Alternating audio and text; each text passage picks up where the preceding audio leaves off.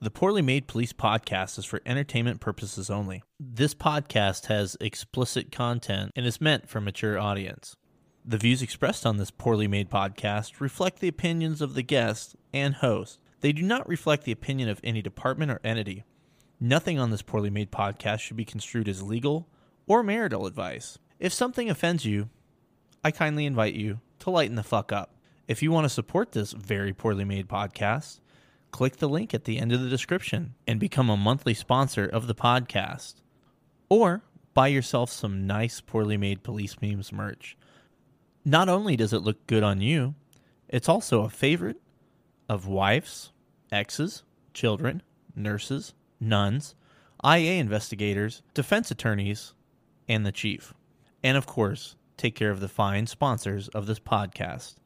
Now sit back, relax, and enjoy the orgasmic sound of a Crown Vic.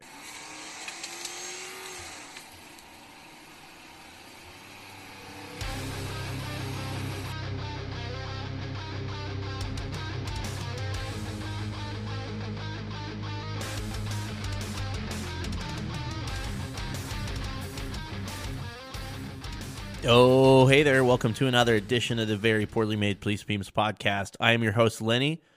This is episode 11, season 2. How the hell are you guys? I hope this podcast finds you well. This podcast, I'm not going to talk to a cop. I'm going to talk to my friend, the lovely Lauren, over at Thirst Responders 2.0. The reason it's 2.0 is because she got zucked, but that's a story for the podcast. So the reason I had her on is she nearly defeated me in the uh, meme war and uh, we got to talking. She's funny as shit. Her page is really funny, and uh, through talking to her, I learned there's quite a few parallels between law enforcement and nursing. So I thought that could be interesting, and it also gives a perspective on how nurses see the world. She's a very reasonable and rational person when it comes to her viewpoint. So I think you guys enjoy it. It's a, a fun episode, kind of back and forth, some serious stuff, some stupid stuff. I I suspect in the future that she'll be back on the podcast for when we do one of these call in things. She's a lot of fun. Before we get to the meat of the podcast, though, got to give big thanks to my good friends over at officerprivacy.com.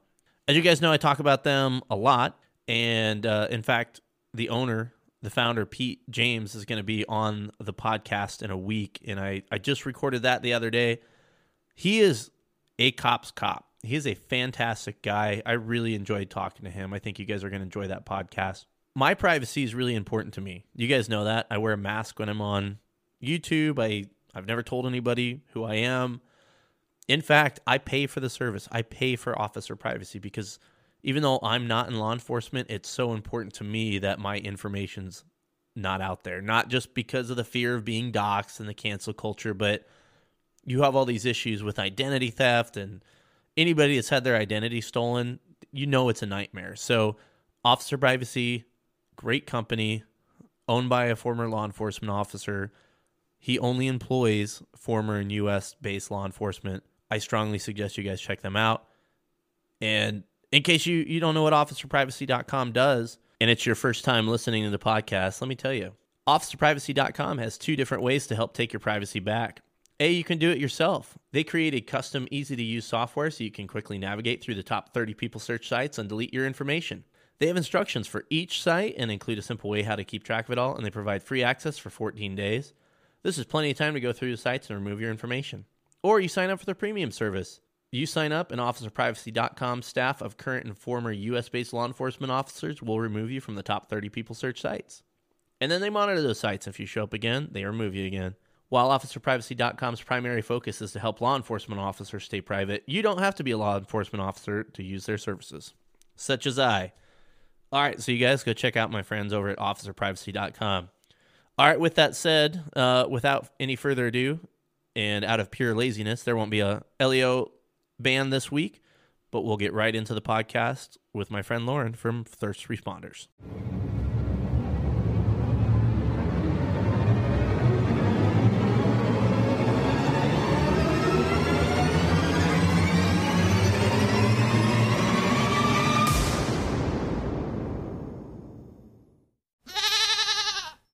All right, now the moment you've been waiting for. Hopefully, this person doesn't giggle while I'm trying to give the intro.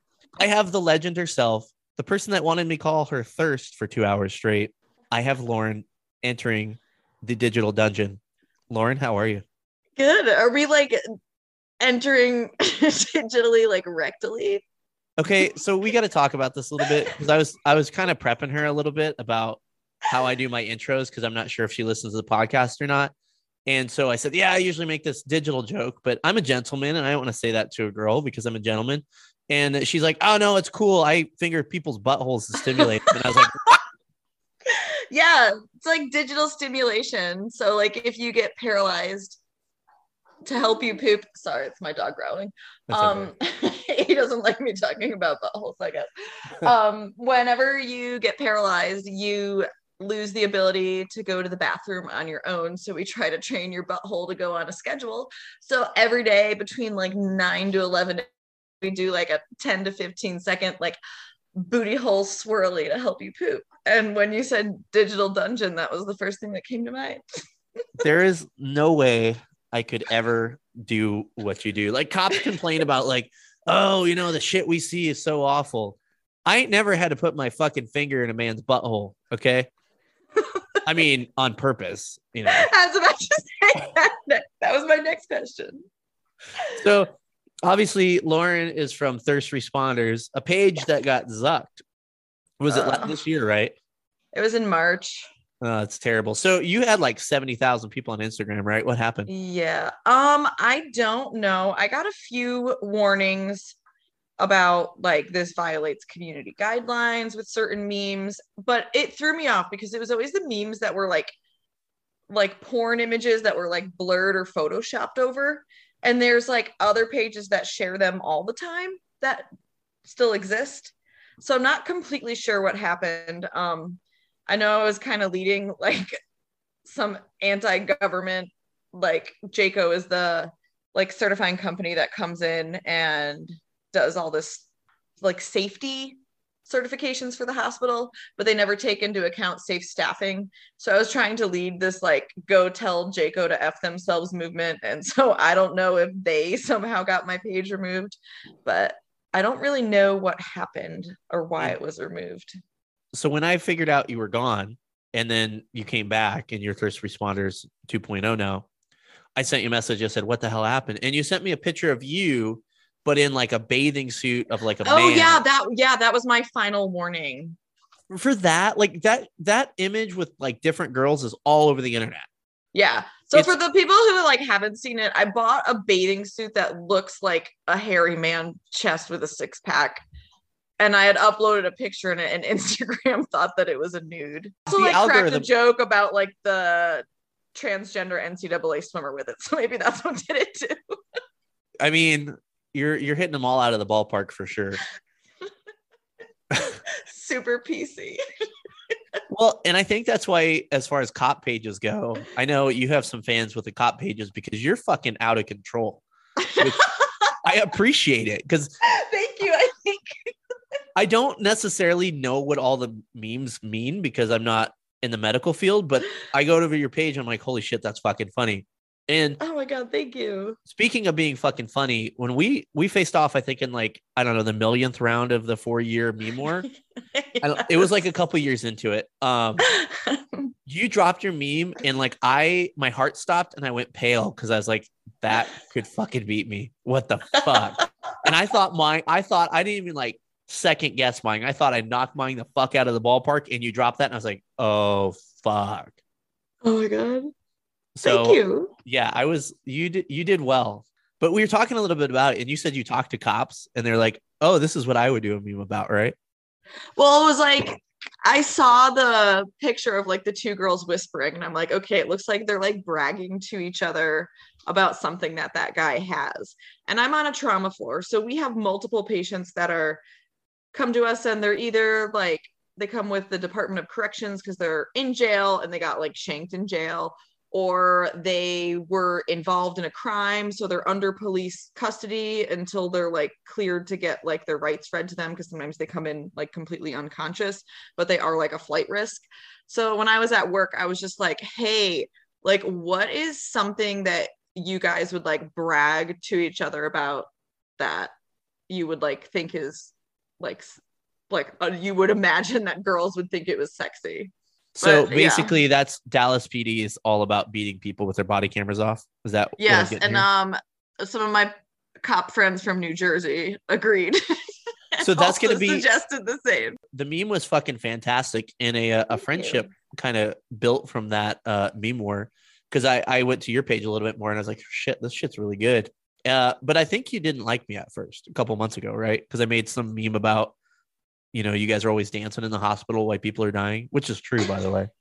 Yeah, yeah. I think um, with me being in a department that's like always slammed, I think I tend to get butt hurt about like the TikTok at work stuff because I'm like sometimes at work until like 9 p.m. charting, and it's always like the labor and delivery nurses that are like making TikToks and like giving the rest of us like a bad rep. Like I don't know if within the police department there's like different jobs or anything where like people have more free time than others, but it just seems to be like I don't have anything against labor and delivery nurses because one of my best friends is a labor and delivery nurse, but that's who seems to produce the most like TikTok on the clock, as Kesha would say. Okay, so that that brings up one of the first like actual real questions I had for you. yes. what are your thoughts on the TikTok thing at work? I I'm like pretty anti that. Maybe I'm a boomer, but if you're at work, fucking go to work, assholes. I, I get like I- if that's maybe your and I'm not condoning this, but I'm just saying like I'm sure there's people within a hospital or police setting, like that's their job to like do the public relations thing. Okay, whatever. I disagree with it, but at least it's a job function. But yeah, the TikToks, especially the nurses, were getting a little ridiculous during COVID. Yeah, I think that's what was so like in nursing, obviously you can't take a nurse that's trained in delivering babies and throw them into like a pulmonary ICU setting. Like they're just going to be totally in over their head and like doing more harm than helping. And obviously there's still going to be people like having babies during a pandemic. So there weren't as many people coming to the hospital, so they had like more time than the rest of us did but the rest of us that were like getting slammed and like seeing a bunch of our patients like have to stay in the ER for 3 or 4 days because there were no beds available on our floor like for us it was hard because then the public was really grasping onto those images that we were bored at work and still making money and I know there were nurses that like their departments completely shut down and then there were layoffs for like day surgery and stuff so I think that's where I got annoyed with it was like you kind of have to read the room and figure out what's appropriate. So there's like some nurse TikToks that occur at work that are really funny. You just happen to like catch a funny moment or it's clearly being filmed like on a break or something. But when it's like bragging about being bored at work, I think like I do think everyone's entitled to breaks, but I just think it can be kind of tasteless when it's done in a time when like your other fellow nurses are being completely slammed and trying to have the public like chill out a little bit so that things will slow down. Well, It's and you're the a good look. you're the authority on tasteless, so you would know. Yes, because. I am like all things tasteless. Now, some would describe your page as a thirst trap. What would you say to those people? There's people that say that. No, I just said that to be a dick. Oh, I mean, I can upload some pictures from middle school and high school because I was like not cute. so I don't think of myself as being a thirst trap. Um, I mainly put my face on the page to personalize it a little bit more. Um, I really thoroughly comb through our social media policy, and as long as I wasn't like listing my facility and I wasn't wearing anything that had the facility name on it or filming at the facility, um, then it was allowed under our social media policy because then I wasn't affiliated with the facility.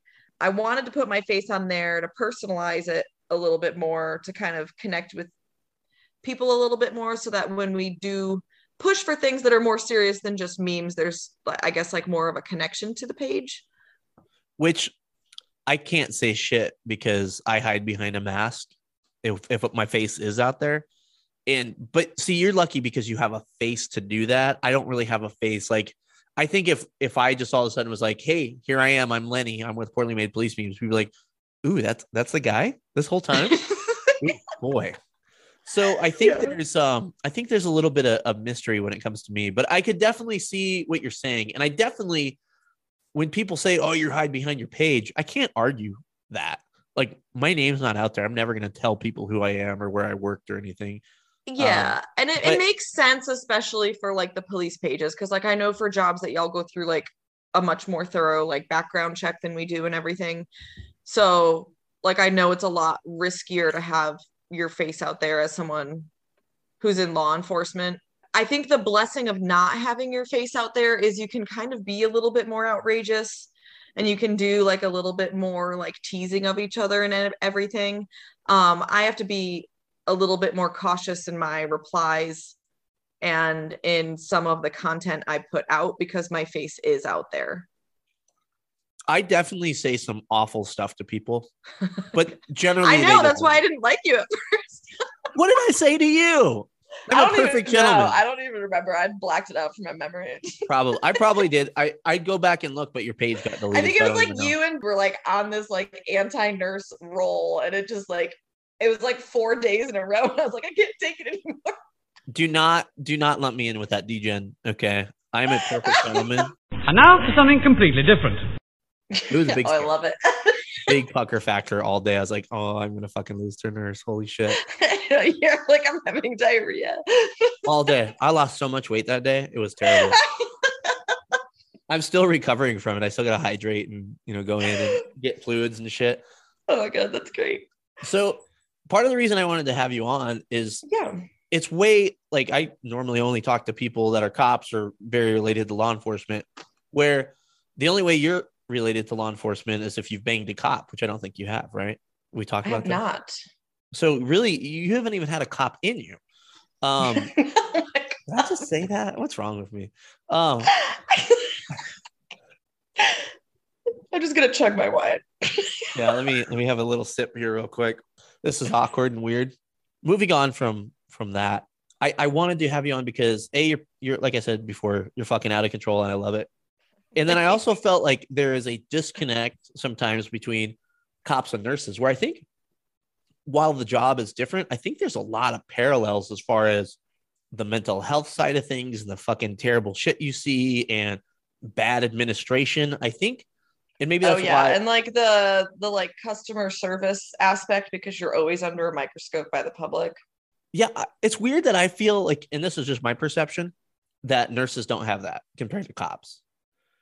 Because we I never do see. when you're in it every day because there's people always so like some of the payback you get as a hospital is based on patient satisfaction scores and that started within like the last i feel like five or six years like the big push for that um Wait, when so you say payback, what do you mean by that? like insurance companies especially for people with like government based healthcare if a they say that they had like a terrible experience there like the insurance company can say that like oh this patient felt like they were abused by the staff like we're not going to pay for their visit. That's coming out of the hospital's pocket. We, oh god, we have such. This is gonna probably sound bad, and I don't really care, but we have such an entitled public, yes. Like an entitled country. Like, don't be wrong, like you shouldn't, you don't deserve terrible police service, and you also don't deserve terrible medical care. People fucking think, you know, they watch whatever they watch on TV, and they think. I'm sure you experience the same thing. Where like, well, House House doesn't think it's that. Yeah, or they like on Grey's Anatomy when I'm like, I would like love to. There was like a meme, I think I forget who made it, Code Blue memes made like a tweet or something. And it was like, I would love to work at the hospital on Grey's Anatomy because the doctors do all of my work for me. See, and I think that's just I don't know. There's all these like misconceptions out there where I think sometimes the nurses and the cops will battle, but really we could form quite an alliance. oh, absolutely. yeah. Maybe that's what we're gonna do here today is start the alliance. Oh, I thought we were here to fight. No, dude, same team. What are you fucking talking about, man? I'm just kidding. I'll take my jabs. Don't worry. They'll, they'll Okay. We can. It's like uh, No, I would I would like to have more like alliance and understanding between the two because I think for there's been some incidents in the news, especially lately with nursing, um, that I think has really helped a lot of nurses to kind of understand, like with the RaDonda Vaught trial in Tennessee, to understand what it's like when the public starts like really scrutinizing like what you're doing Because for us, it's usually just that like you're getting called into an office and being told that like a patient emailed the CEO to complain about you being rude when you told them that they needed to get like out of bed that day. But then when it becomes like a public thing and then the public starts losing like trust in the nursing profession, which was like the number one trusted profession, that's when it all of a sudden is like, oh man, I've got like less less fire lit under me to go to work than I usually do because now all of a sudden I feel like the public that trusted me doesn't trust me anymore. Okay, so maybe instead of an alliance, maybe I can get make people so upset with nurses that Oh they God, forget about. co- I'm just saying. Stop it right now. Well, like I just said, there's such an entitled public, and like I said, you deserve good medical care. But yeah. and this is going to kind of sound bad, but I, like a lot of things people just don't really understand. And like we've all had, I've had bad experiences with doctors. Like I've had such bad experiences with doctors that I don't go to the doctor. Part of that is because I'm a dude, and dudes are fucking idiots, and they'll wait until the moment they're dying to go to the doctor. But that's a different story. But I've had bad experiences when I, I was in like sophomore year high school. I was like, I don't feel good. I'm sick, and they're like, You're fine. Go to school. Three days later, I was in the hospital because I had pneumonia. From that point on, I was like, fuck these people. That's high school brain, right? High school brain is saying, fuck these people. They don't know what they're doing. Now, as an adult, okay, that's stupid. They're they're trained professionals. And it's uh I like to kind of compare it to car mechanics, right? Yes. cars are easy to work on, right? But you still don't know. It could be you could the sensor could be this, or what you plug in and the fucking reader says it's this, totally something else, or maybe it's misdiagnosed. The medical field's not going to be fucking perfect. Really, medicine is an ever changing thing too. So it just I I bet it's so fucking annoying for you guys where it's like these fucking people you're here to help and they want to decide how they're going to be helped if that makes any sense. Yes. And the thing that the public, I think, also doesn't understand is we are completely limited in what we can and can't do by the insurance company. So, like, the doctor can be like, this patient needs this procedure, and they push it through to the insurance company, and the insurance company is like, no, we had our team review it, and we think they need this, that they don't need this. So then you have to tell the patient, like, hey, you can get this, but it's going to be completely out of pocket, or you can get this. Or it's determined that they need it, and then it's just like, okay, well, we're just going to have social work like fight with the insurance company to approve it. that it's just the whole system's fucking awful and i didn't want to really get into like all the nuts and bolts of like universal health care or whatever i don't want the government in fucking control of anything but No, because then clearly the system we have is not great either though Yeah. Well, and so like the current system we have isn't great. And what I don't like about universal healthcare is that would be one opinion. Um, and I think sometimes like second opinions really do save lives. So I always tell people to like trust their instinct, like if they're told that everything's fine, but they still don't feel okay to go get a second opinion somewhere. well and you know i read these articles sometimes where people are like oh yeah i have universal health care and wherever but i came to america because they wouldn't give me this surgery. They basically said you're dead. I think that is the beauty of our healthcare system is that you can go and get a second opinion and stuff like that. You have those kind of options but i mean just the whole fucking system. I mean you go to the you go to fucking er and you get tylenol it's like eight dollars for a fucking pill of tylenol you know? Yeah, it's because there's so many fucking layers to it and it's like the cost is just incredible. So it's really easy to say well just have the government take it over. Government can't fix fucking potholes. Okay? Cops that say that like i don't think many cops would say the government takes it over but you motherfuckers work for the government. You fucking know better. Okay? But that's that's a topic for another day. But another thing before we get like dive deep in the shit is i think i wanted to talk what was that gal's name in tennessee? RaDonda something RaDonda Vaught.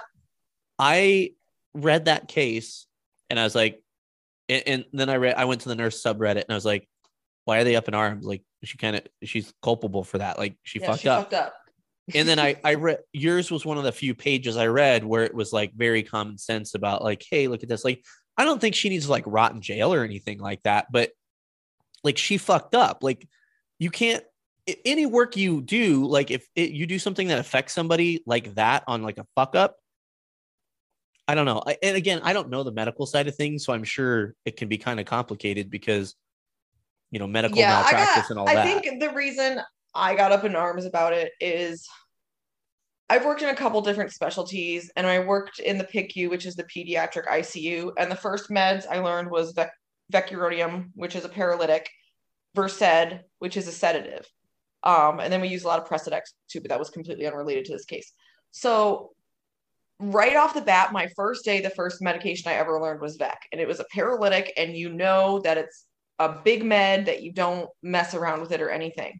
And at that point in time, it was 2017, and she graduated in 2014, and she had been working in a neuro ICU and was like working as the some states have like resource nurses which are nurses that can like help out with patient tasks if like you're currently busy in another room. So she was resource nurse for like a step down floor and was helping like six other nurses each with one of their patients. So she was technically like a helper nurse for six patients. It wasn't like she was assigned six patients. But as like a neuro ICU nurse, she should have known the difference between Versed and Vecuronium, especially with having like two and a half years experience. So I think it's as nurses, it's important that we have each other's backs, but it's equally as important that we are able to admit when someone fucks up because when you lose public trust is when you just blindly defend people just because they are a nurse. Yeah, and I think that's something the law enforcement community I hope is realized by this point. I mean, occasionally I'll watch a video and guys are like, "Oh, that guy didn't do anything wrong." I'm like, "Did we did we watch the same fucking video?"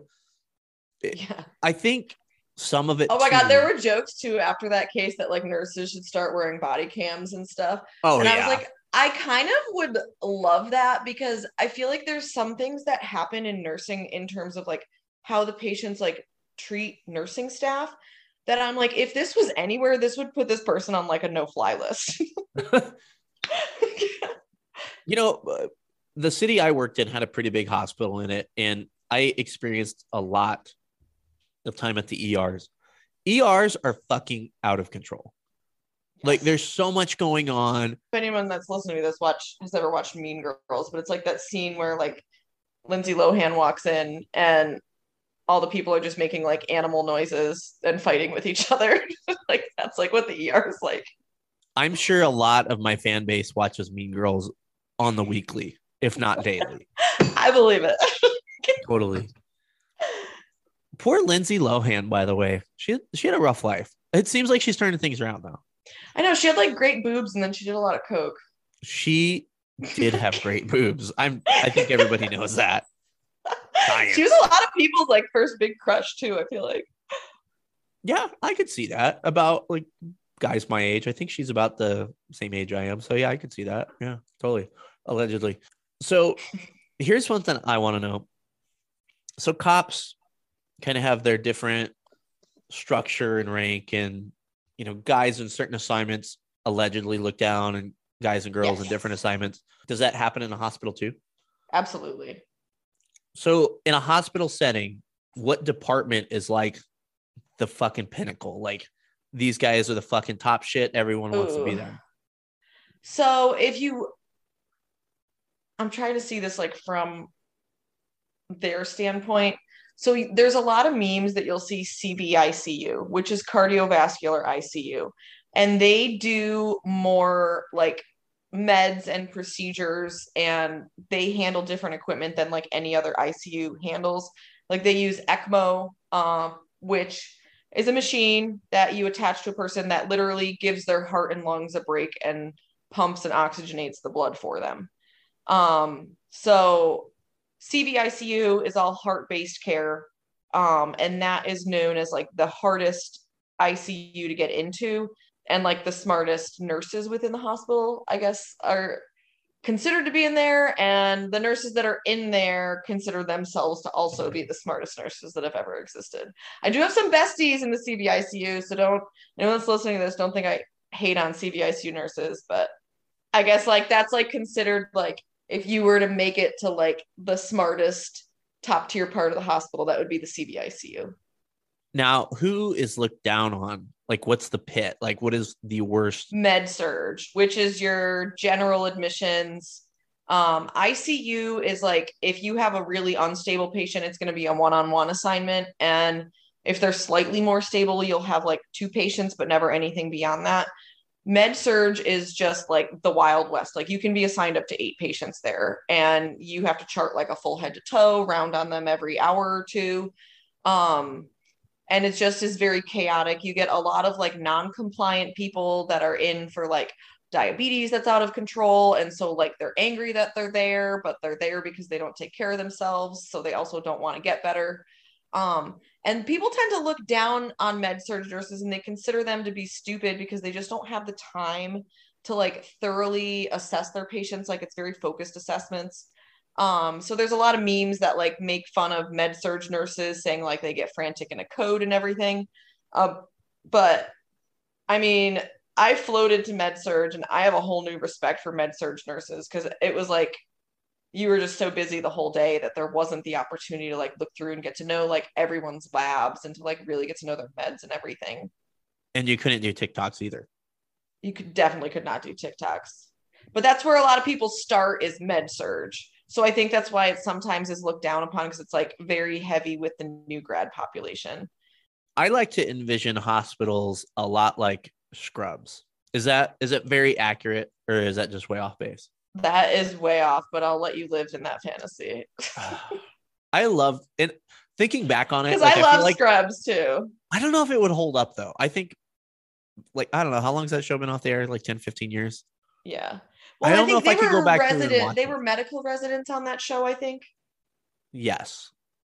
So, at, like, at least in the beginning. Yeah. Medical residents in real life they make like $40,000 a year when they're in residency. And the labor laws state that the hospital can work them up to 80 hours a week. Are you serious? Yeah. So they like live at the hospital. So a lot of them like get married before residency because they need to have someone like at home taking care of home. Or if they have kids, like they need a full time like some that usually their spouse has to work full time too because you can't live off of like residency salary. So like if I could change anything about the medical field as much as like I wish there was safe staffing for nurses nationwide. I also wish equally that for medical residents that we could have them work more normal hours. But it's just this old tradition of like, oh, well, I suffered through residency. So in order for you to be a good doctor, you need to suffer through residency too. It's the way we've always done it. You yeah. can't keep up with the times, Sonny. It's like I think it used to be more that like when everything was paper charting, that they wouldn't have to do as much charting but now that everything's electronic they're like oh great like you can go faster so you can see even more patients and electronically chart from home so they're stuck like at the hospital for like hours on end. Like we spend more time with the residents at work than they even get to see their own families. That's pretty rough. All right we're going to take a quick break and we'll be right back to the podcast. I want to talk to you about my buddy brad williams over at police fit. You guys see him on the page every single monday on poorly made police memes. Brad's going to help the new applicants and active officers smash their fitness and regain their health. Brad has 11 years' experience in the fitness industry, 17 years in the military, and is also a first responder. He's going to share his experience and expertise to help applicants get their dream job and help active first responders regain their health. That's Police Fit, and I'll have a link for you on the podcast description. Back to the podcast. Now you talked about staffing, which is a big issue nationwide yes. for cops. What's what's the deal with the nursing staffing? Because I, I feel like there's because we talked a little bit before, and I thought it was like, well, a bunch of nurses got fired because of COVID, and I don't know. I'm I'm sure you can only speak to your experience, but help me understand the nursing shortage. So it was starting already I'm trying to think. I moved to Texas in 2016, and I'd say within like a year of that, we started to notice it was becoming more consistent that okay, you're overloaded today. We don't have enough staff. No one was able to come in to help. Um, and once COVID hit, I think it was really after like six months of it. I think people just got completely fried because it used to be like let's say for ICU nurses, you're used to like a patient dies every once in a while or work is absolute crap like once in a while. And then when it's six months of like every day is consecutively like the worst shift that you've ever had, it really starts to fry people. And then with COVID also came because a lot of other jobs went remote. There were several nursing jobs that opened as remote positions. So the nurses that maybe had like five to 10 years of experience and just got completely fried by COVID left the bedside. Um, on my floor, I think we have something like 70 something nurses employed and we only lost one to the vaccine mandate because all of us had already been vaccinated. And I think for us, it was like we were reusing masks and PPE for like several shifts in a row. So we were feeling like we were being screwed over by the hospital. So, like for myself, when the vaccine came out, I was pumped because I was like, oh my God, I'm finally going to have like this layer of protection that isn't going to make me immune to COVID, but is at least going to make it so that I'm not as sick for as long as I would be because I know at some point I'm going to get it. So COVID's just this fucking weird, weird thing that all of a sudden disappeared. By the way, it's it's not a thing anymore. Apparently, Yeah. at least Well, I'm sure it is. I'm sure it is in your world, but If you look at the history of pandemics, though, like Spanish flu in the 1920s, it lasted about two and a half years, and we're coming up on that mark for COVID. okay. Well, I, it's just a w- weird thing, and I try not to bring it up too much in the podcast, but I try to like look at it even keel because there's a lot of people that are like, it's not even a real thing. Like, I know nobody that died from it, or you know, it's Jesus Christ. a pandemic or whatever. And look, I mean, we we had people that even when they were admitted with COVID pneumonia were convinced that we were lying to them about their diagnosis just to somehow make more money off of it and that they wanted to be like treated differently and sent somewhere else. see, kids, they get the same people that we do.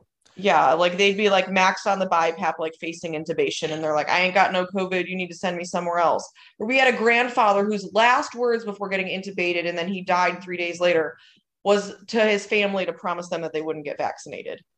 Yeah, it became here's here's what happened to the vaccine, at least in my opinion. And I They again, I don't chose want to go terrible reps for the government first. Well, they did. Okay, so here's here's what happened is when they were working on it during Trump, the the people, the Democrats were like, "Oh, well, I wouldn't trust anything that Trump came up with," and then Trump lost the election, and then then they're like, "Hey, go get your fucking shots," and they're like, "You motherfuckers said that we shouldn't trust," and because people, and I'm accusing both sides of this, people on the right and left fucking weaponized it.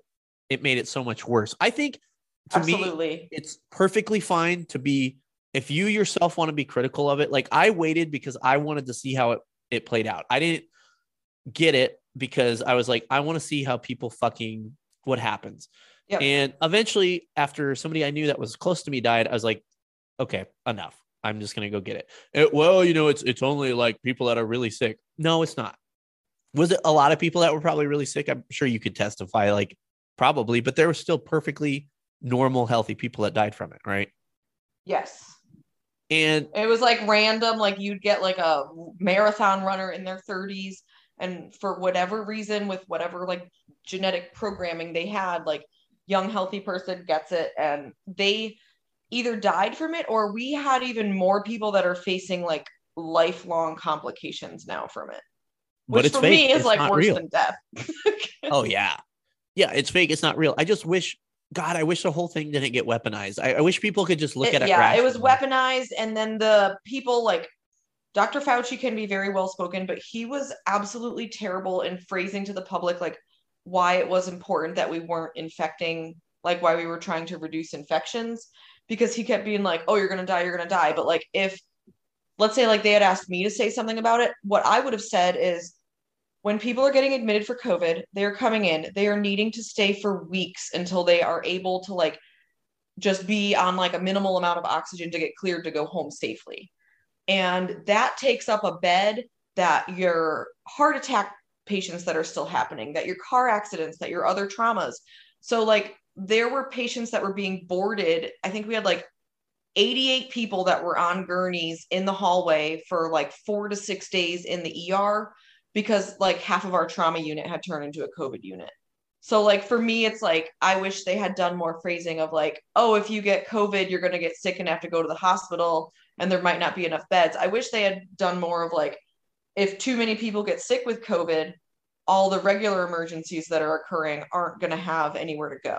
well why would the government ask the people that are actually involved in doing the healthcare what they think that No. why would they do that can i Well, I feel like don't they were wanna- like, oh, Americans must be very self-centered. Let's just say, oh, you got to look out for yourself. And then Americans were like, well, I can choose my own life or death, and it just spiraled. Yeah. Let me ask you this though, because I, Yeah. I'm just curious, and I don't want to like go way too out into left field with this because I want to talk about other shit than Rona because it's kind of played out. But I'm just curious from your standpoint and from what you observed.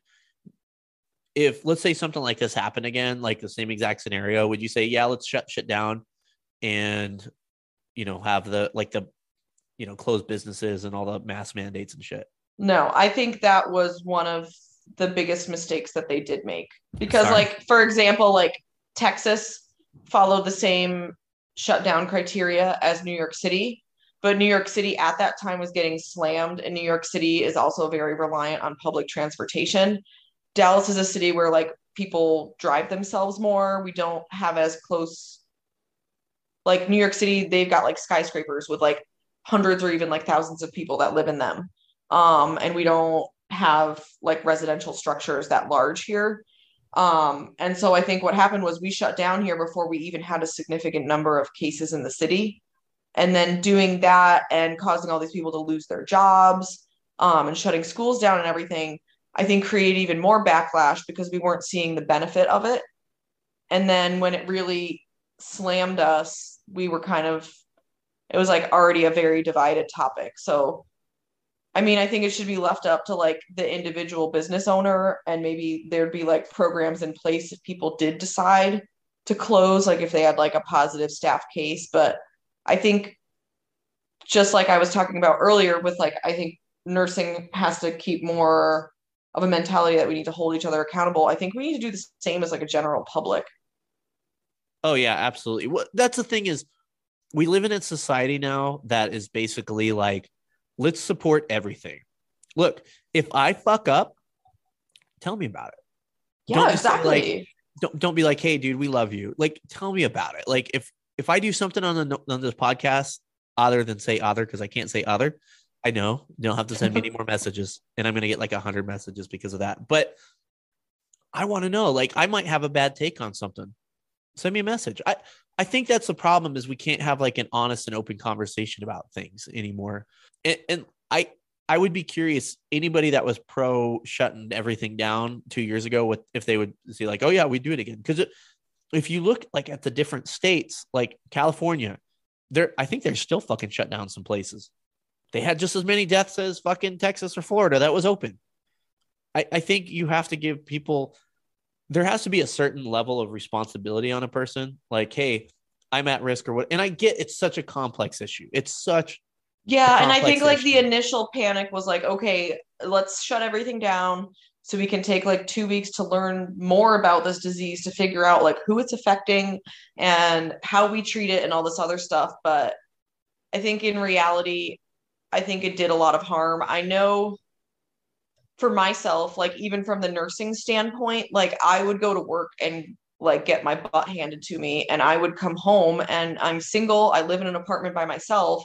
I would just come and sit in my apartment by myself and then go back to work and do the same thing where you're like you don your PPE, you like only you get to eat lunch one at a time for 30 minutes by yourself in the break room and that's like your only break from your PPE and then you go back to like getting your butt handed to you for the rest of the day. So like for me it was like extremely depressing that I did not have anywhere in my life that felt normal. And so like I know there was a lot of people that were like, "Oh, well nursing it was good because you still got to go to work and see your friends and like your job scope didn't change that much." And I'm like, "But also that sense of normalcy outside of work that I think helps to keep us sane wasn't there either." that's a very interesting point that I didn't even think about because I know, granted, a lot of stuff happened in law enforcement, you know, in 2020, including you know COVID and everything else. But I, I could see. I mean, for me, you know, I had a big outlet of hockey. Couldn't go play hockey. Everything shut down. Yep. So I, I, man, that's a that's a very excellent point. I didn't think about that, but well, it, but everybody kind of talks about like the mental health aspect of it too, like how much you know people are saying, oh, there's more people depressed and things like that, and more people have anxiety. Well, you freaked everybody out for two and a half years. You know, honestly, like the two week thing, You freaked everyone out and you turned everyone against each other too. yes, and that's uh, that's a that's we could probably go on hours for that, but the two week thing, like that makes sense. All right, let's take two three weeks. Let's figure this thing out. Wait, I just I was thinking of this like snowballed. funny tweet. I think I ended up sharing it, but someone had tweeted like, if everyone doesn't drive for two weeks, then we can stop the gas curve. right? Like it's two weeks. And that's the other thing too, is you can't tell people something that big of a message and then go back on it. Two weeks. Yeah, the there curve. was just I, I think what was hard is like we were learning about it as things were coming out. And I think that's what was hard for me is like I would go to work, I'd be stressed out, I'd come home, I'd be totally isolated. Then like everyone from home was like messaging me and asking like my opinion on everything. I even deleted Facebook for a minute too because everyone was having like these super strong opinions and like posting about like how it wasn't real and everything. And it's like hard when you go to work and like like you're treating some of your own staff or the parents of your staff are your patients and like you come home and people are be- like oh well everything you just went through isn't real and so for me like i had to delete social media for a minute like at least facebook because i was like i just can't with these people that are working from home on zoom all day and then telling me that like what i'm experiencing isn't real. So there was like multiple there's multiple sides to it too because like i can't imagine if i was working a job that all of a sudden because of a disease that we don't know anything about that i don't have a job anymore.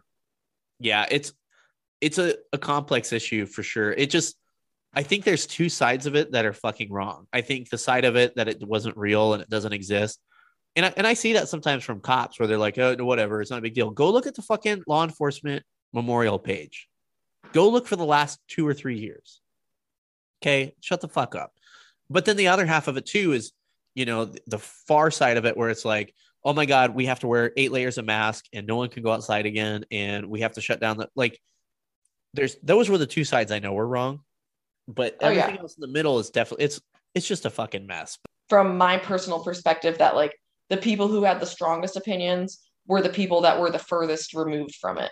Yeah and i think that it's so easy I, i'm just throwing it out here okay? Us and i'm going to say me i'm generally a, a right-leaning person. It's very easy to, like i look see a lot of stuff on npr and cnn i'm like this is fucking utter garbage. I want you to remember these instagram instagram instagram pages i have a fucking cold it's awful these instagram pages and these other oh, I thought that was just like your your normal voice and i was like oh he's nasally No, uh, fuck you. I'll send you. A me- I'll send you a message when I'm not nasally. He's so cute. He's nasally. Um. anyway, these uh these. I'm trying to make a point. These Instagram pages that are right wing type pages, they're not necessarily telling you the truth too. They have motivations too. Look, you got to really vet your news sources right and left. That's that's all I'm going to say because everybody has their Yes, and perspective and, everyone's got- clickbait and headlines that they want to catch your eye and they know that you're not going to read the full article but they know that if you share it that it's going to get more views so it's like remembering too that they have a business that they're running where they're trying to maximize their exposure Yep, exactly. Exactly. both sides both sides both sides are very guilty of it Oh yeah, absolutely. Yeah, i mean I, I'm even guilty of it as like a memer like you start with a meme that catches people attention people's attention and then you maybe put a longer caption on it but people are probably only going to pay attention to the meme yeah. I learned today that people don't read the captions. no So today I posted. So this will come out in a week. the So- girls do though which is like a majority of my following i Oh know my it's gosh. like Did you people read think i'm like this caption? thirst trap like male dominated following but i think i'm like 67% female Are you really? I think I'm like 85% dudes. send them my way the way I like it. Um. So anyway, i'm a terrible person so anyway, so this will come out next Sunday, I think. So it's it's May 1st that we're recording. And I put this post up because it was the anniversary of the day I left. I didn't even realize that. oh congratulations happy Yeah. anniversary One year, one year out of the job. I officially can't go back to my my old department, which is fantastic. Because when I had my exit interview, they're like, "Hey, if you want to come back within a year, you're good to go." And uh, I had handed them a six page letter that they hadn't read yet, and I'm like, "I don't think you're gonna want me back after you read that." So I sent a long email to my last hospital, but it was more like I loved my five years here, and this is how you could help to retain more staff. see, that's a good thing. But you know what? We need to talk about that because we, we kind of skipped over all that, went crazy with Rona. But what I was gonna say about the captions though is so I I posted basically a picture that said, "Hey, read the caption." That's what I said when I left. Dude, there's people that are like, "Dude, you left? Dude, you were a cop in Colorado? Fuck, yeah, it's a year. I've been posting about that shit for a year now. I don't make Is that about. is that every department that allows like a year for you to come back? Uh, I don't. I don't know. I I would say Okay. probably not. I know, think like the hospitals, like if you leave to travel, you get blacklisted for a year. Like you cannot return for at least a year. Oh no, I I couldn't say it might have just been that department. Honestly, it just depends. I did want to talk. Uh, so we have you have the nursing shortages, which we established weren't, in at least in your case, they weren't really related. They were not vaccine COVID. related. If anything, it was just like workload burnout related. Why do you think there is? Why do you think people aren't coming in the nursing to kind of replace and replenish those roles? I mean, I think uh, you had some people that when the pandemic hit, they were inspired to go to school for nursing. And then you also had people that when it hit and nurses felt like they finally had this platform to speak about some of like the patient abuse or like the purposeful short staffing or minimal staffing that hospitals do in order to maximize their profits. I think it really maybe freaked some people out because it is a college degree, but all you can do with it is nursing. So I think it that kind of scared some people that were planning on coming into the field. And it just, I don't know. I mean, I can't see myself doing anything else, but I definitely have my days where I'm like, I don't know if I can keep doing this like at this pace. Yeah, I could. I mean, based on just some of the conversations we've had, I'm just like, that's. I mean, you finger people's buttholes, okay? Like, I couldn't even do that one time. I couldn't. well, it's like do that pace the majority of people that go into nursing are doing it because it's financial reward, but it's more like you get you have empaths who bond with patients and you get emotional reward when they do get better. And I think when you get maxed out on your patients to the point that you feel like all you're doing all day is meds and procedures, you aren't feeling any kind of reward from your job. And I think you can really only take that for so long before you're like, okay, well, if I'm not going to feel any joy at my job, I might as well do something where I'm not having to like break my back and my brain every day. Do you think it'll get better because i mean you you brought up the point that i i'm very ignorant on as far as now i'm really worried about my nasally voice just you know every time i talk i'm like am i too nasally i'm like you "I don't sound nasally." super nasally. I just thought that I don't like I don't know what your normal voice sounds like. apparently nasally uh, i people have what was that you step on a cat no, I slipped a little bit on my chair. that'll happen uh, i've been compared to mclovin before so there's that i sound like That's precious. apparently. yeah that is precious I don't I hate my voice too though. So that's like I was a little worried about doing this because I was like I'm used to like I don't know, like having the advantage I guess of video being that like it doesn't I feel like I sound manly. no you sound like a chick Okay, that's good. Yeah, you definitely sound like a chick, so don't worry about Like it. a I- biological chick. we can't talk about that here. I don't want to get canceled. No, yes. oh, I don't want to go into that, but I just wanted to make sure that I sounded like actual chick. You know, I'm glad I'm not dating it. No, can't make that joke.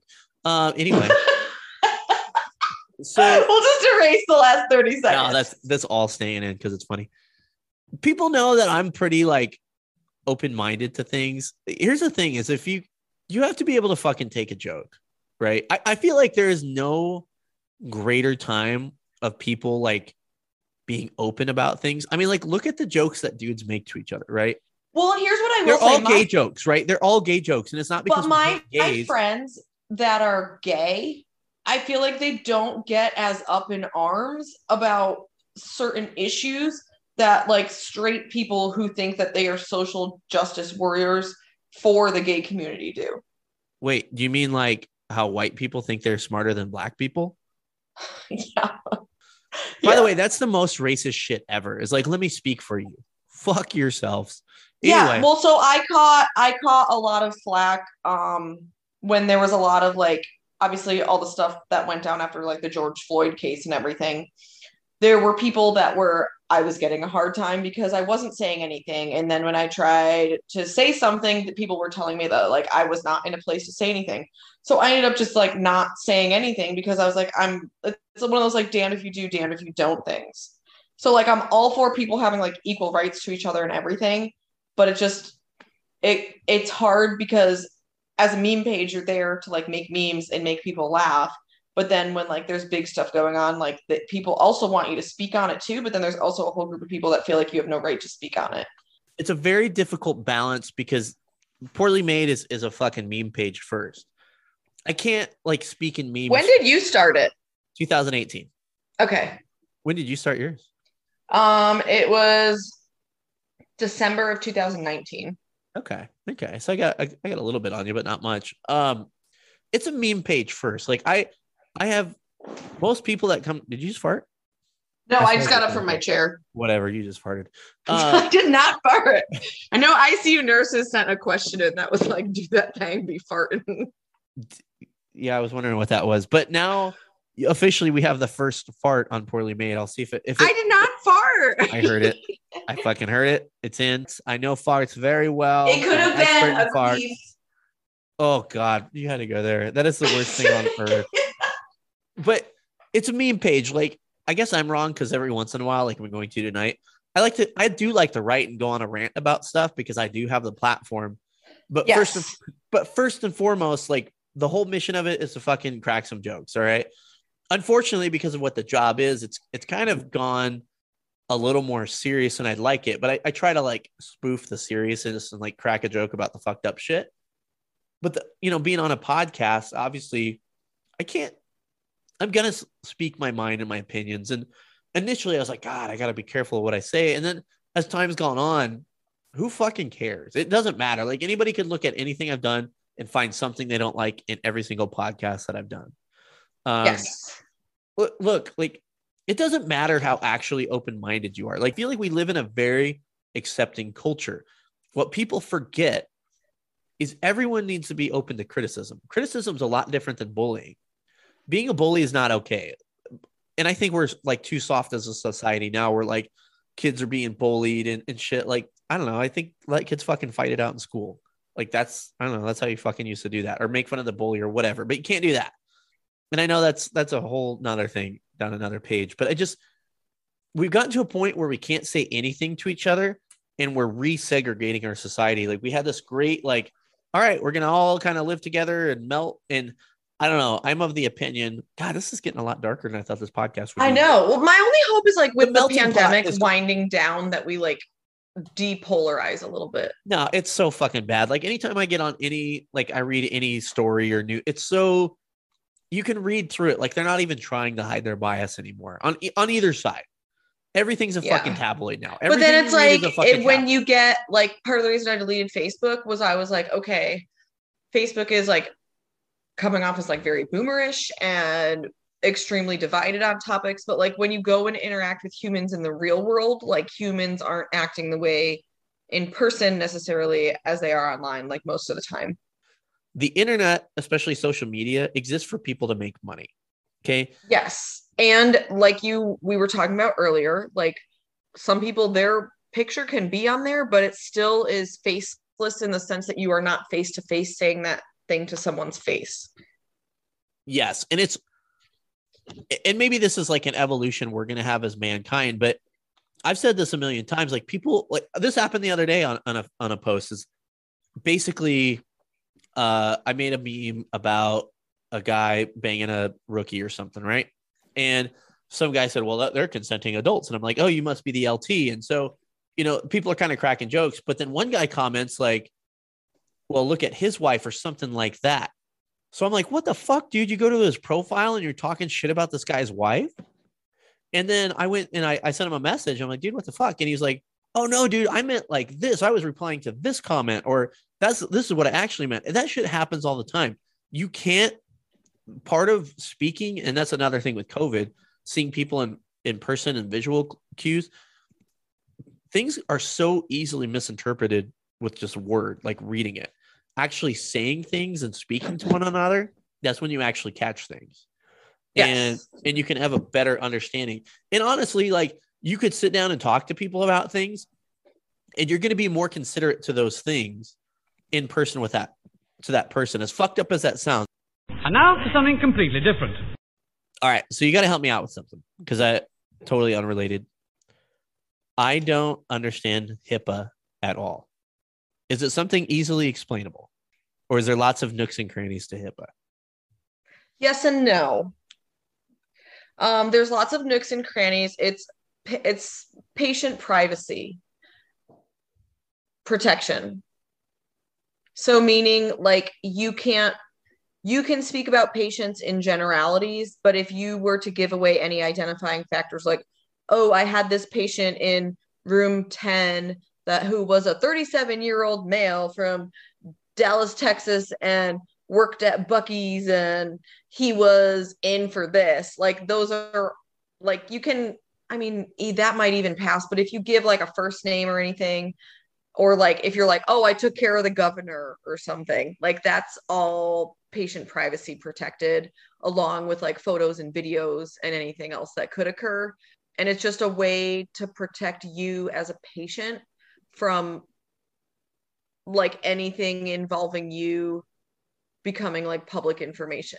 So like we still have to do like case studies and stuff where we share like patients that we've taken care of in order to improve the quality of care that we deliver. We can't just like go into work every day and like not take care of people. But in terms of like sharing private information publicly, we're not allowed to do that. Okay, so I'm going to ask you a hypothetical and you're going to tell me if it's a HIPAA violation. Fair? Oh God, I hope I get this right. Well, no, I I'm asking you because I a hypothetical. Is my background showing up? Uh, I think you turned your camera off, didn't you? Oh my god, you turned your camera on. It's gonna take so long to download it. I hate you. That's okay. But nice background. Thanks. Do you want to see what I look like? Yeah. Are you ready for this? No. Wait, Wait, I can't digitally disimpact you or stimulate you from the computer though. Well, that got weird.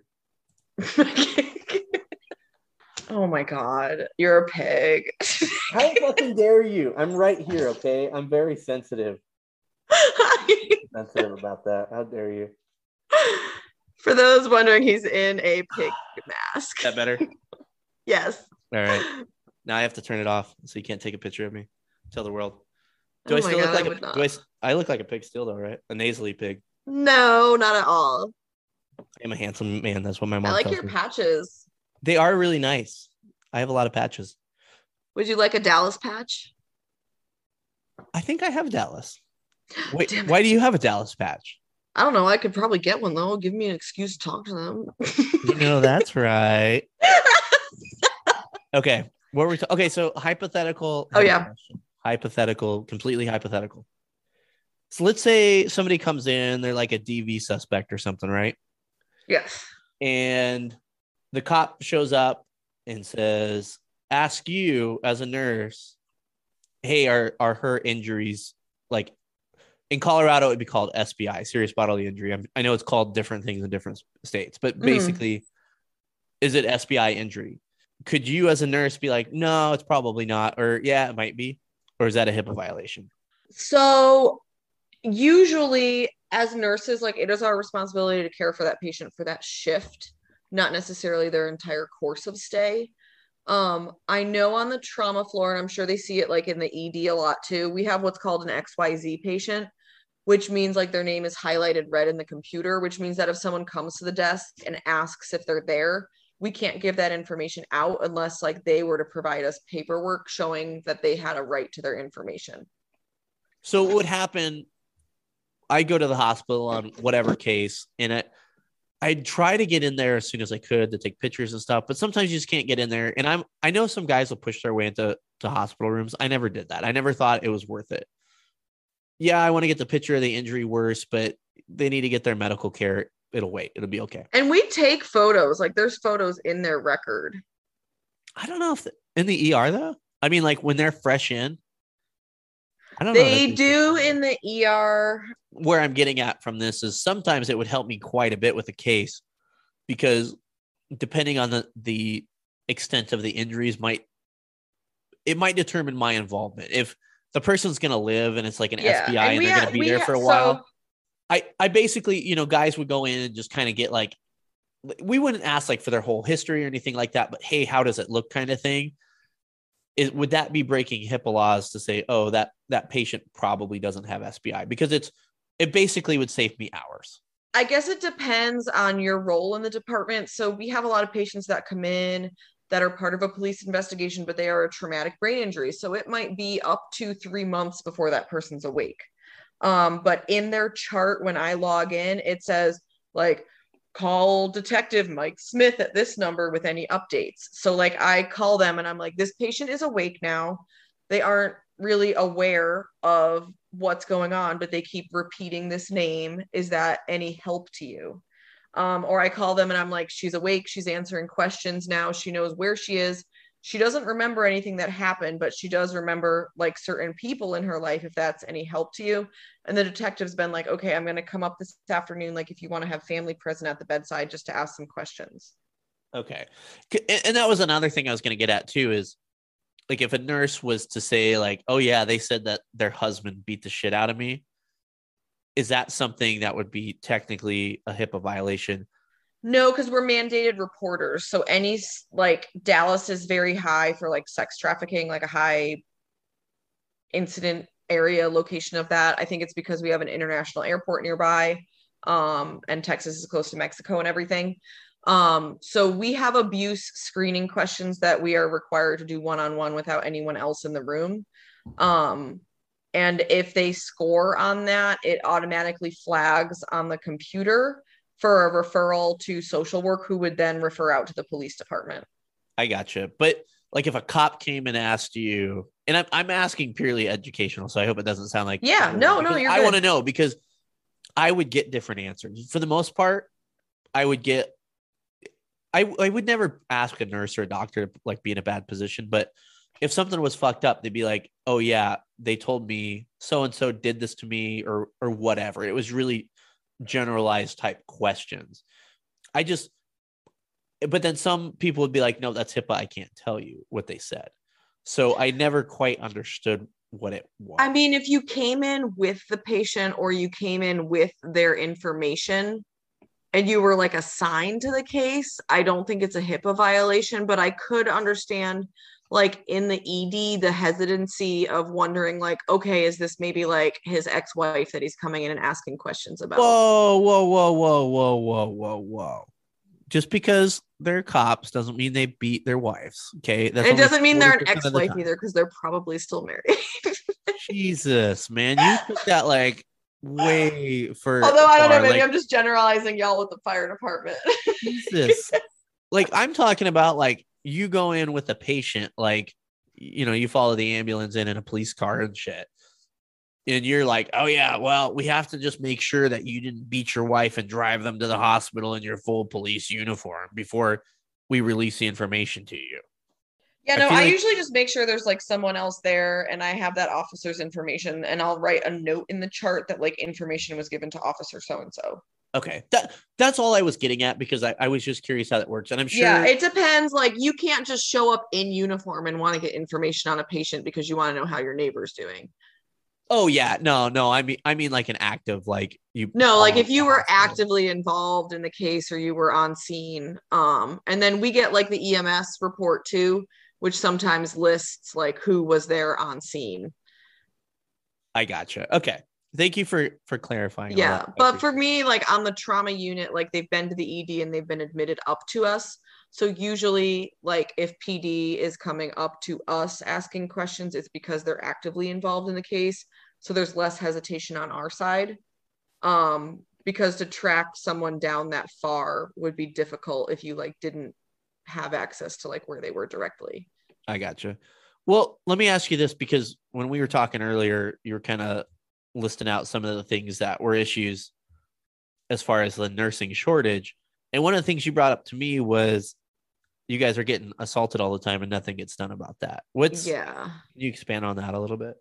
So if you're if the if a patient like regularly we get kicked, we get hit, we get spit at, we get we get cussed out nonstop, we get threatened just at work the other day. A patient told me that as soon as she can walk again, she's going to beat my ass. For us, it's if you if psych comes in and determines that that patient is not at 100% of their normal functioning status, then we have to forgive whatever they've done. Well, let me ask you okay so that's so this is even before it gets to law enforcement is the issue where the hospital's not letting you call right so like we call as patients get more aggressive because like we have patients that regularly come to us and they've got weapons in their bag because no one goes through anyone's bags in the hospital. There's no metal detector or anything. And What? you'll be admitting you'll be admitting an aggressive patient. And just last week we found a machete and a crack pipe in a dude's backpack. Wait, there's not a metal detector to get into your hospital? no, there's a like there's like a police little I don't even want to call it a tower. It's like a raised platform with like a barrier around it that they sit at. And there's a full-time officer there. But there's no like they don't go through people's belongings when they get admitted. I wow. I just which is why like people um, huh I just thought that was a normal thing. Any hospital I've ever been to. no and we have like patients that we have to put sitters in the room because if they have any visitors the visitors bring them drugs and they shoot them up through their iv in the room and then like the patient's coding and we can't figure it out it's like a hot mess No, that's not true. People don't. There's not a drug problem in this country. It's that's that's absolutely not true. I cannot believe you'd lie about such a thing. i'm such a liar I wish. I, I- think part of the beauty of shit like this, not that this actually gets. I mean, you know, a lot of people listen to it, but it's like kind of like preaching in the choir. I, wish more people actually understood what happens in an ER on the street as a cop on a regular basis because the Grey's Anatomy doesn't cut it. Like even Live PD and Cops doesn't cut it because they can kind of pick and choose what it is throughout the shift and day, all the shit that it, nobody sees it. So like the fact that you said, oh yeah, people fucking they'll bring their sick. Fr- I'm gonna go on a tangent. do No. it I'm not. No, I'm gonna do it. Fuck it. There are people out there in this world that will bring their fucking friend who's in the fucking ER drugs. yes they'll even do it inpatient because there's no one that checks when you come there is no security at any door of any hospital so i just like i know there's probably not any criminals listening to this but like someone like we have panic buttons on our floor that are located like in our nursing station area because there's no scanning like someone could walk in with like a backpack full of weapons and there's no one that would even stop them if they knew what floor to go to they could just go and like blow it up or shoot it up I, got. I'm just. That'll have to be something that people message in and tell me about. I I'm just kind of. I could see like a little area, but man, like the big hospitals, at least in the Denver area, I think they all had. I mean, we're one of the biggest in all of Texas, and we don't have security at every entrance. That's that's. I don't know. That's Like that's fucking- labor, labor and delivery, and the NICU are the only locked units. Everything else is accessible to the public. Yeah. No, I guess thinking about it, the main entrance. You didn't. I'm trying to think now. I know the ER. You to get into the ER, and maybe it just was where I was in the city. To get in the ER, you got fucking, you got checked. I don't know if the main entrance you did though. Maybe not. No, I guess not. So I take back some of the shit I said, but the fact that people are getting an ED and shit, like, it's just. I, I feel like people kind of live in this romanticized version of the world, and you know, like the fentanyl shit that's going on in the country right now. Like, oh, there's this big fentanyl thing. Yep, we've been warning you about this shit for years. Now it's here.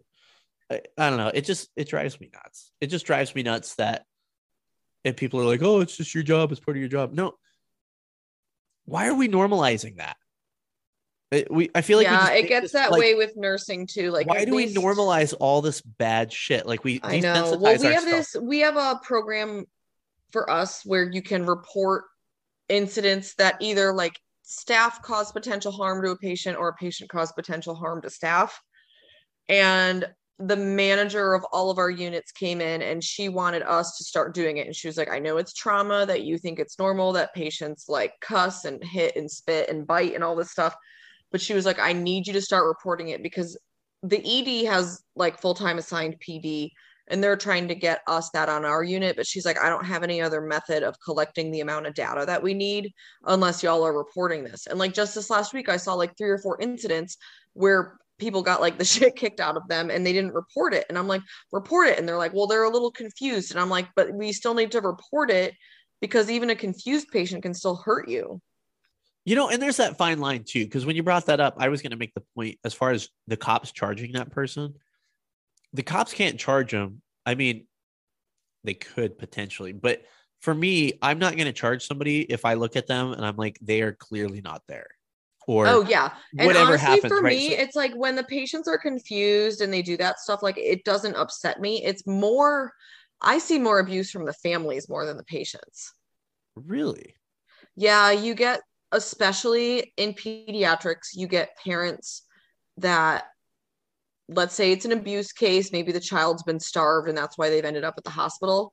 The parents then are like oh well i'm either going to prove that i'm a really good parent or i'm feeling out of control in this situation so i'm going to reach for control in any aspect that i can. They'll cuss at us they will put us on facebook live zoom in on our badge be like you're going to lose your fucking license like that honestly is like what started to wear me out in peds is like there are a lot of good things that happen that keep you wanting to be in it but after like a little over five years in pediatrics i was like just so worn out with these parents where like all you're trying to do is help their kid but they're on this mission to like want to end your career. But that's always like a heads up for me like especially now in adults like abusive husband or wife is usually the one that's trying to dictate like all the calls in their medical care you know it's it's very interesting the you know like we said at the beginning of the podcast there is a lot of parallels between what you guys do and what we do. As far as like the recording thing and i was like my first thing that popped in my head was that meme first time with a oh, noose Oh, around his neck. Never been recorded before? So let's do some fun shit because i feel like a lot of this has been really negative. Yeah which is fucked up because i feel like me and you are, are very positive ha- Oh yeah, you never told me like what made you want to create your page.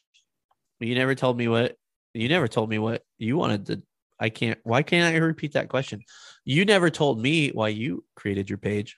Um i'm a bad interviewer but the reason i created my page was just kind of letting off steam to be honest with you. Mm-hmm.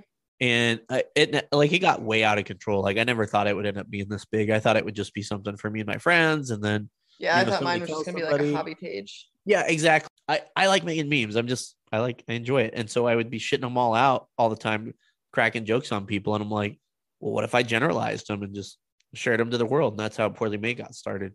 Why did you start a meme page? Um, I would take photos from other memes and like caption them with like nursing things, or I was in EMS for four years, so it'd be related to that. And one of my friends was like, dude, like these are pretty good. Like you should make a meme page. And I was like, no.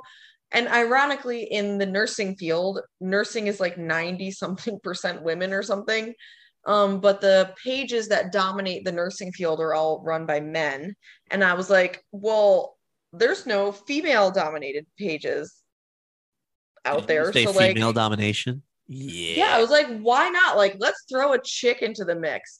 And of course, I have three brothers. And they were like, there's no female pages because girls aren't funny. And I was like, oh, this just like motivates me even more. but I was like, it could be a fun element for like interacting with other pages because there were other female pages, but they're very anonymous. They're very cautious about what they do and don't post. And I was like, you know what? I kind of want to be the female page that comes in and is like, I don't give a F. I'm going to be the spicy meatball that I'm not even Italian, but it's like spicy Swedish meatball that comes in and just says, I don't care. all right. So here we're gonna hit some questions from Instagram to cheer things up. okay, go bit. for it. Hit me. Does your hospital You're a have- cop. You're good at hitting. Okay, go ahead. wow. Only 40% of the time. Okay. I feel like there's probably some super abusive nurses out there too. Like there's probably some female nurses that are like very manipulative and You know- abusive. And... here's the thing that like cracks me up is like that 40% thing was like of some like crazy study like 30 years ago and they considered having an argument uh, that was abuse so if you got if you raised your voice that was abuse that's fucking insane so they're like oh yeah 40% of cops are abusers you raise your voice you're an abuser come on we can't have conversations Or people did don't- you marry a little bitch? I'm just kidding. Right. I mean, like, now I say that I don't think I've actually ever yelled at my wife in my entire life, but it, you know, it- would you call it an abuser? I don't know. Like, if I saw my friend yelling at his wife, I think yelling is different than raising voice too. Well, and like I think berating yelling, somebody, like, like in No, a relationship, you're gonna have moments where you disagree on something and someone is more emotionally charged than the other person. I think like having an argument or a disagreement raising your voice, even yelling once in a while is fine. I think it's when it becomes like a regular pattern that it's a problem. Yeah, I agree. It, it's what's the yelling? Is it like berating? Are you like yelling at them so bad you're like spitting in their face, like that kind of shit? Like, I don't know. Yeah, that's scary. that is scary. I would say okay, that that's leaning more towards abuse, but just like simply raising your voice, come on, come on. But anyway, yes, cops beat the fuck out of their wives. Let's. I love that. That's my. There's like four fail safes. You have like the bootlicker, you have the you beat your wife, you're racist, Dog shooter.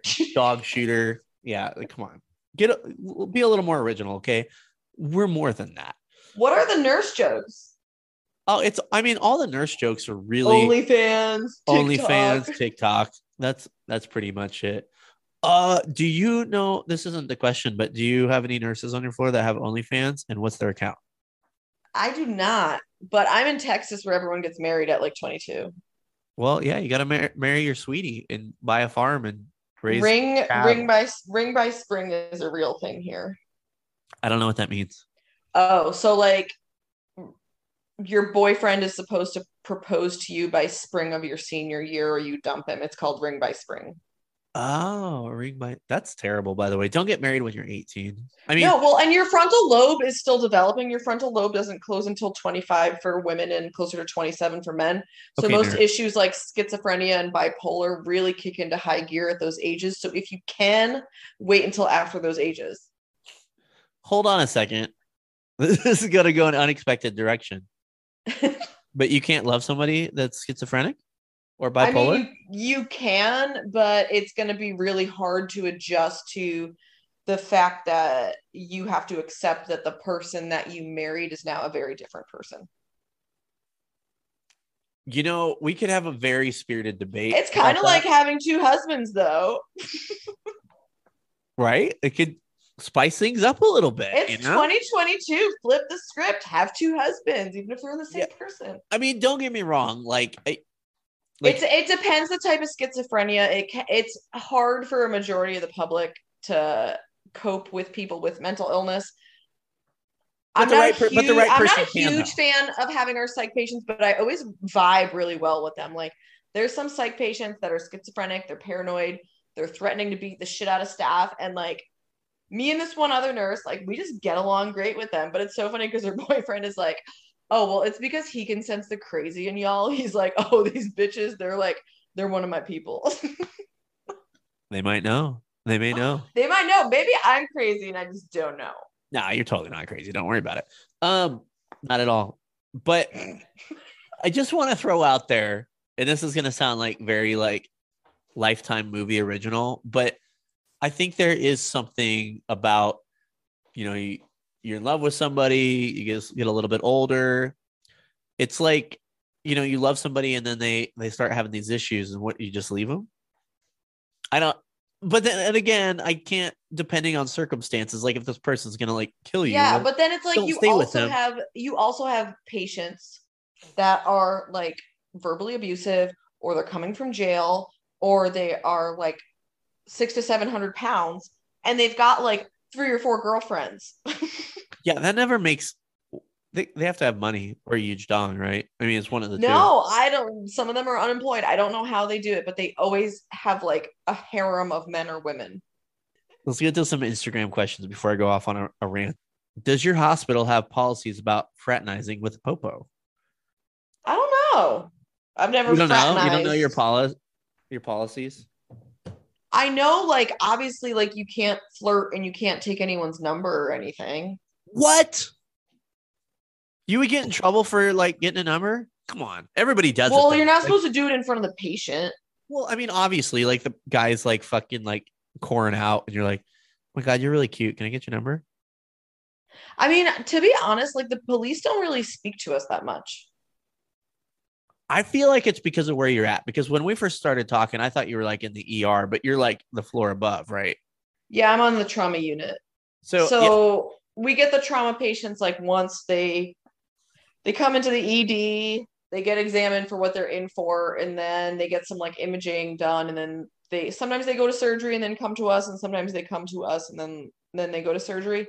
I think a lot of the cops are trying to be like very professional when they're assigned to like sit at the bedside of a patient. Yeah, I feel like that's Sometimes they do tell jokes though. okay, I'll go off on a tangent for a little bit. So we had this one patient, he was in custody. He was like this, he had some psych stuff going on, like super sensitive dude, would like cry about everything. So I was like trying to make polite conversation to create rapport with him because I was working like three or four shifts in a row and I knew I'd have him every shift.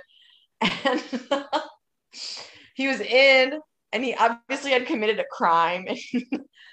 he was watching I think he was watching like Moonshiners on television. And so I was like trying to create conversation. I'm sorry, I'm laughing already telling the story. It's probably funnier to me than it is coming out. Anyways, so I asked the patient, I'm like, oh, hey, what are you watching on TV? And he was watching Moonshiners, and the cop goes, he's finding out new ways how to become a criminal. And it took it took everything for me to like thank god we had masks on because i was like bright red trying to hold in a laugh and i had to like step out of the room and then like we had a female patient and the female patients always get female officers and she this patient was like had been to jail multiple times before was in a dui that ended up injuring another person so she was in custody and she was like, Oh man, I don't want to go to jail. Because last time I was there, this big titty bitch tried to make me her girlfriend. And the officer was just like, Yeah, I can guarantee you that's going to happen again. and I had to leave the room that time because I was laughing so hard. so, like, those moments I do appreciate. So, if anyone's listening and like they've always been afraid of like interacting with the nurses, I guarantee you, if you're on a floor where there are patients in police custody, the nurses want you to interact with them because that helps to build rapport and comfort for like you coming to us with any concerns for that patient. You know, it's interesting. And I guess my environment was just a lot different. It was the ER though. It wasn't upstairs. Occasionally we'd have to go upstairs and sit on somebody, but it was rare, at least where I worked. And dude, dudes would straight up, not me, of course, but dudes would straight up take the break at the hospital nothing's going on in town, go to the hospital, go fucking go to the ER, go steal some snacks, go hit on the nurses. It was a very regular thing. And I felt for the most part at my agency, we had pretty good rapport with a lot of the staff. Some of the doctors were kind of big douches, but most of the nurses were pretty okay though. Well, I think like I, we were talking about residency earlier. I think a lot of the doctors get married like right out of med school before mm-hmm. residency. And then they go into this environment where i think like they're seeing the nurses that are supposed to be there to like serve them and serve their patients like flirting with fire and police. So i think there's like i don't want to say butt hurtness but i think there's a little there's a little bit of jealousy that goes up. well and they're all big fucking nerds. So what? You can save somebody's life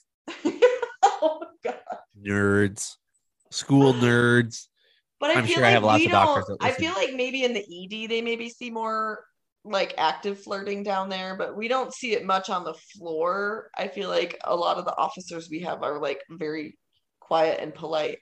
But if you're an officer listening and you're on a floor, like please freaking interact with the staff because like my whole trauma unit is all women and there's maybe like two men on the whole staff. So I got to be honest, and maybe I'm off base, but I felt it was really weird after the George Floyd thing everywhere.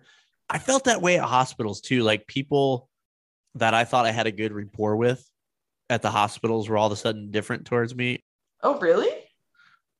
That could have been a perception thing too. That could have been a me thing. That could have just been the way. Oh, like they was. like they had like a like all of a sudden people like people that didn't normally have a grudge against the police were like weird to us. Like oh. You know, people we could normally go up and and maybe you guys send me messages. Let me know if you've experienced the same things. But maybe some people you would normally have a conversation with, even like a doctor, they were a lot less friendly because they associated you with that. I that maybe oh, that was yeah. just my perception. or they maybe were. I think they're like maybe there were people worried about like patient perceptions of the provider if the patient saw them interacting with police, which is stupid because you're supposed to rebuild public trust.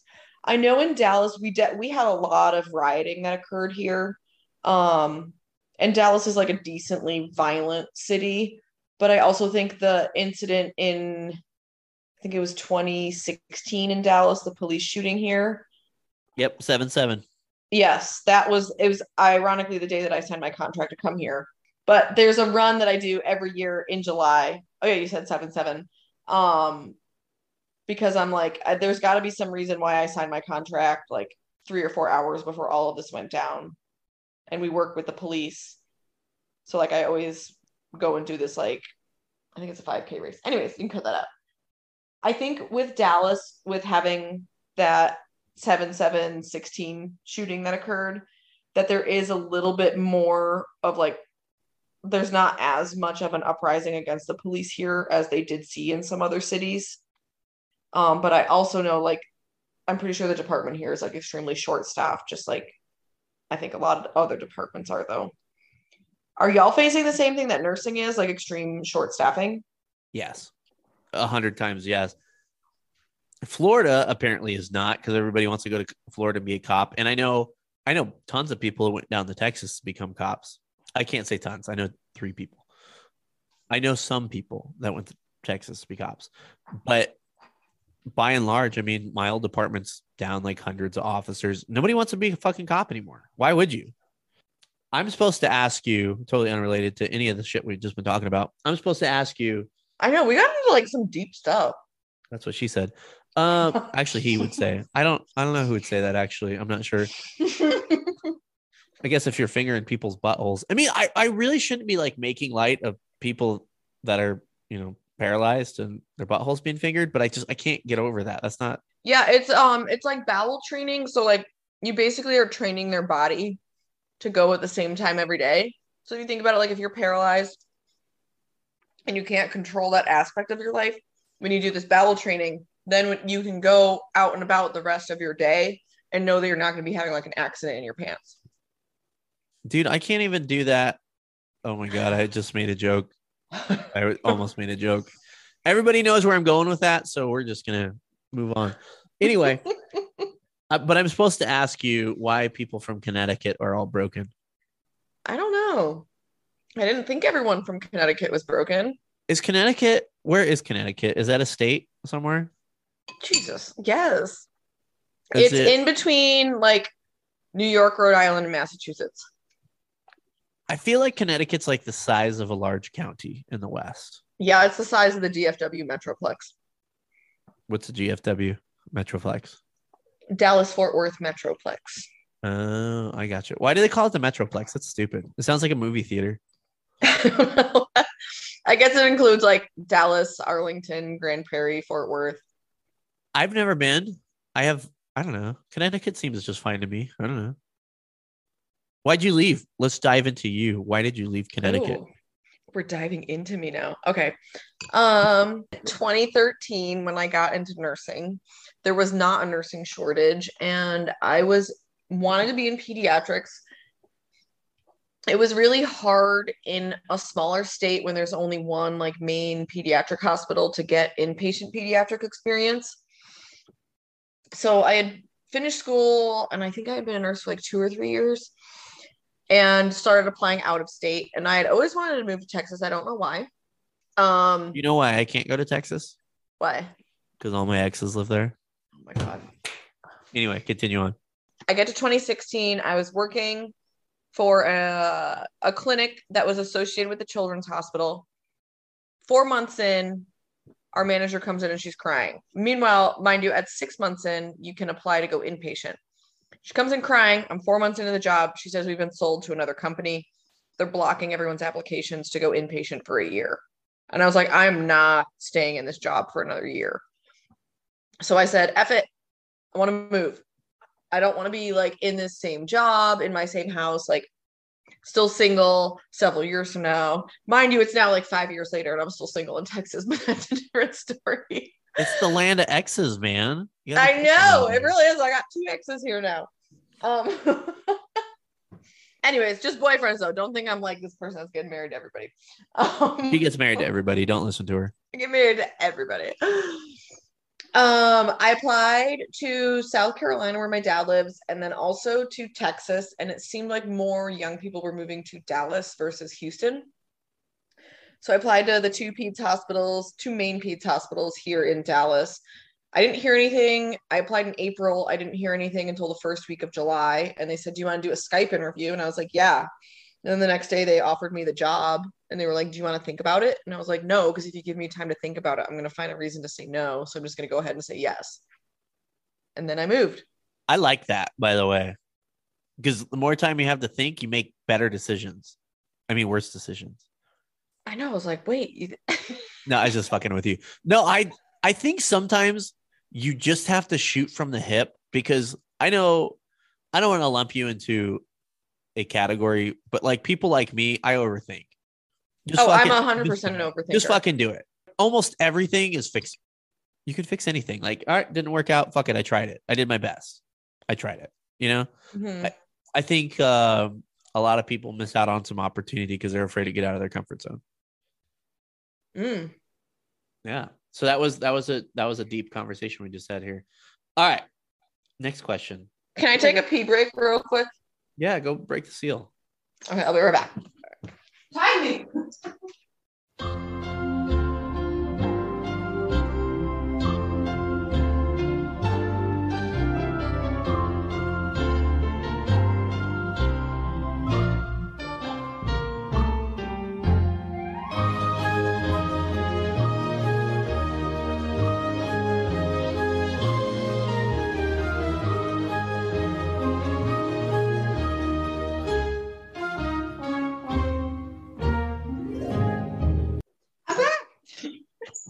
Pooped. No, I did not poop. I only pooped once in the morning. Other than that, it doesn't happen because one of my biggest fears is pooping at work.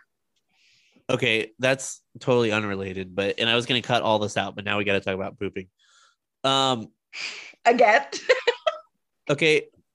A, I'm jealous that you have that much bowel control. I, I mean, like generally, for the most part, I am a morning poop. But it's like a lot. You know what I mean? It's not you know, okay, we're getting weird here. Um let's, let's scale it back a little bit. But I'm just throwing it out like there's a lot of people that are like, just train your butt. Like this is the time I this is the time you poop every day. I'm so I'm jealous of you people that have that much control. I'm gonna skip ahead a little bit because one of the questions I have is as an adult, have you ever shit your pants? Who asked that? I asked that on every single podcast and you are no different. No special treatment. So it's only ever happened once. so my now ex-boyfriend we had just started dating and i'm extremely private about any of those habits with like whoever i'm dating i've never been like super comfortable around anyone um Which is weird because you're a nurse. Yeah and it's like weird because i get offended if people like won't poop in my apartment but for me myself with my own habits like i'm extremely private about them. Um and we had been out drinking and ate a lot of food and like my stomach was really upset the next morning and i was like okay i'm going to use the excuse that i need to walk my dog as a reason to go pass some gas outside So I took my dog out and I like went down around the block and around the corner and like I can't believe I'm admitting this. I like lifted my leg in a way that I thought I would just like pass air, but like a little bit of poop came out. And so I came back into my apartment and like threw my sweatpants in the dry in the washing machine and like turned the washing machine on and like cleaned myself up and like put a different pair of shorts on and got into bed. And he was like, Why'd you change your pants? And I was like, pooped in them. oh, you told him the truth. I'm so proud Yeah. of you. I thought he was gonna smell it. Oh my god, that's awesome. I like that you I'm went so- through all the I'm trouble to bright like red right now. you went through all the trouble to like change your clothes. You could have just easily been like, "Hey Like, babe, I- I I'm gonna jump in the shower like, real quick." Go to my grave with that story, and now there's like thousands of people. Millions of people, if I have my way. That is probably the best one we've had so far. I'm so proud of you. Thank you. Yeah. All right, your turn. Oh, what do you mean my turn? I already told people I shit my pants. I'm not telling them again. I guess I could. Um, Mhm. so here, here's my story. If you if you've heard it before, I apologize. But basically, uh, I went. I had this dog that would not fucking shit where it was supposed to at the apartment complex. I had to take her for a walk, and we got like a mile away from home. And you know that feeling? You're like, it's go time. Like, whoop, it's it's fucking go time. It's time to go. And uh I made it into the bathroom, but I did not make it to the toilet. So close, but yet so far. It was very bad day, very traumatizing experience. But I'm a I'm an advocate for people to feel comfortable admitting that they shit their pants. So I'm here for you, Thank you. Lauren. Yeah, that's so awesome. That was a really good story. Um, Yeah. are you a badge bunny? I've only ever dated two firefighters. One was like 10 years before the one that I most recently dated. So I don't think I'm a badge bunny. I mean, men in uniform are definitely hot. Why? I don't know. I think it's because I just look and I'm like, oh, you're probably traumatized too. That's probably the most honest answer you could give. Yeah. I like. Quit And so I serious. usually know, like, if someone is, let's say, like a first responder, you usually can handle the banter that I enjoy and like roasting each other. Like, I know you've probably already got a tough skin. Um, like, especially in Dallas, which is like a finance dominated city, there's a lot of like extremely sensitive men here. which surprises me for Texas, but I I feel like Texas is slowly dying. Yeah. I I mean, mean, I guess it depends where in Texas you are, but like, I don't know. Dallas, there's very few native Texans that are in the Dallas area. with the exception, like Colorado is mostly all like people that live their whole entire lives, except for the Denver metro area and then some spots up in the hills. Denver is a fucking city of transplants. Like nobody from Denver is from Denver or from Colorado. And I feel like there's a lot of places in Texas like that, like Austin, Dallas, Houston, probably now. I don't know. hmm We'll see how that how that plays out over time. Do you are you familiar with the Nurse Wubbels case? No? No, you're. It's the case with uh where the the nurse in Utah got arrested for obstruction because she wouldn't let the cop do the blood draw. Oh, yeah, that was a couple years ago. That was weird. Yes. I don't I don't know all the laws in Utah about getting blood draws and uh, like in Colorado there was very few. I know, like, if a why you would do it patient is a warrant. admitted, if a patient's admitted, the only person that I'm letting draw their blood is phlebotomy. But with a warrant though, like if somebody comes in with a warrant, oh, are we gonna? Am I gonna have to arrest you for obstruction?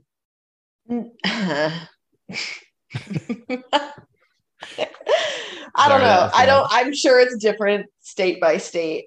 Um, Well, and I think that's one of those. but I that- feel like I don't know. I feel like you'd have to get like a doctor's order, even if you came in with a warrant.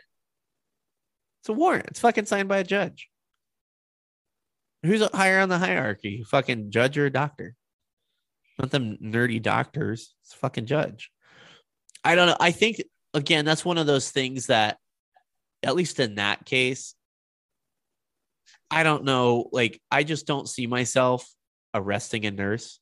It's, it's like the thing where the firefighter got arrested by the cop because he wouldn't move the fire truck off the road. I don't know if you saw that video. Like, why why are we doing that? Like, let's take a deep breath. Calm Yeah. down. You have some time. You can sort this out without getting crazy. And at least at my department, if there was any type of big issue like that, generally like you're getting parents involved, right? Like, hey, the sergeant is gonna come over and you know, like the charge nurse, and we'll sort this out like adults and kind of come figure it out together, kind of thing. Not like arrest the nurse. I don't know though.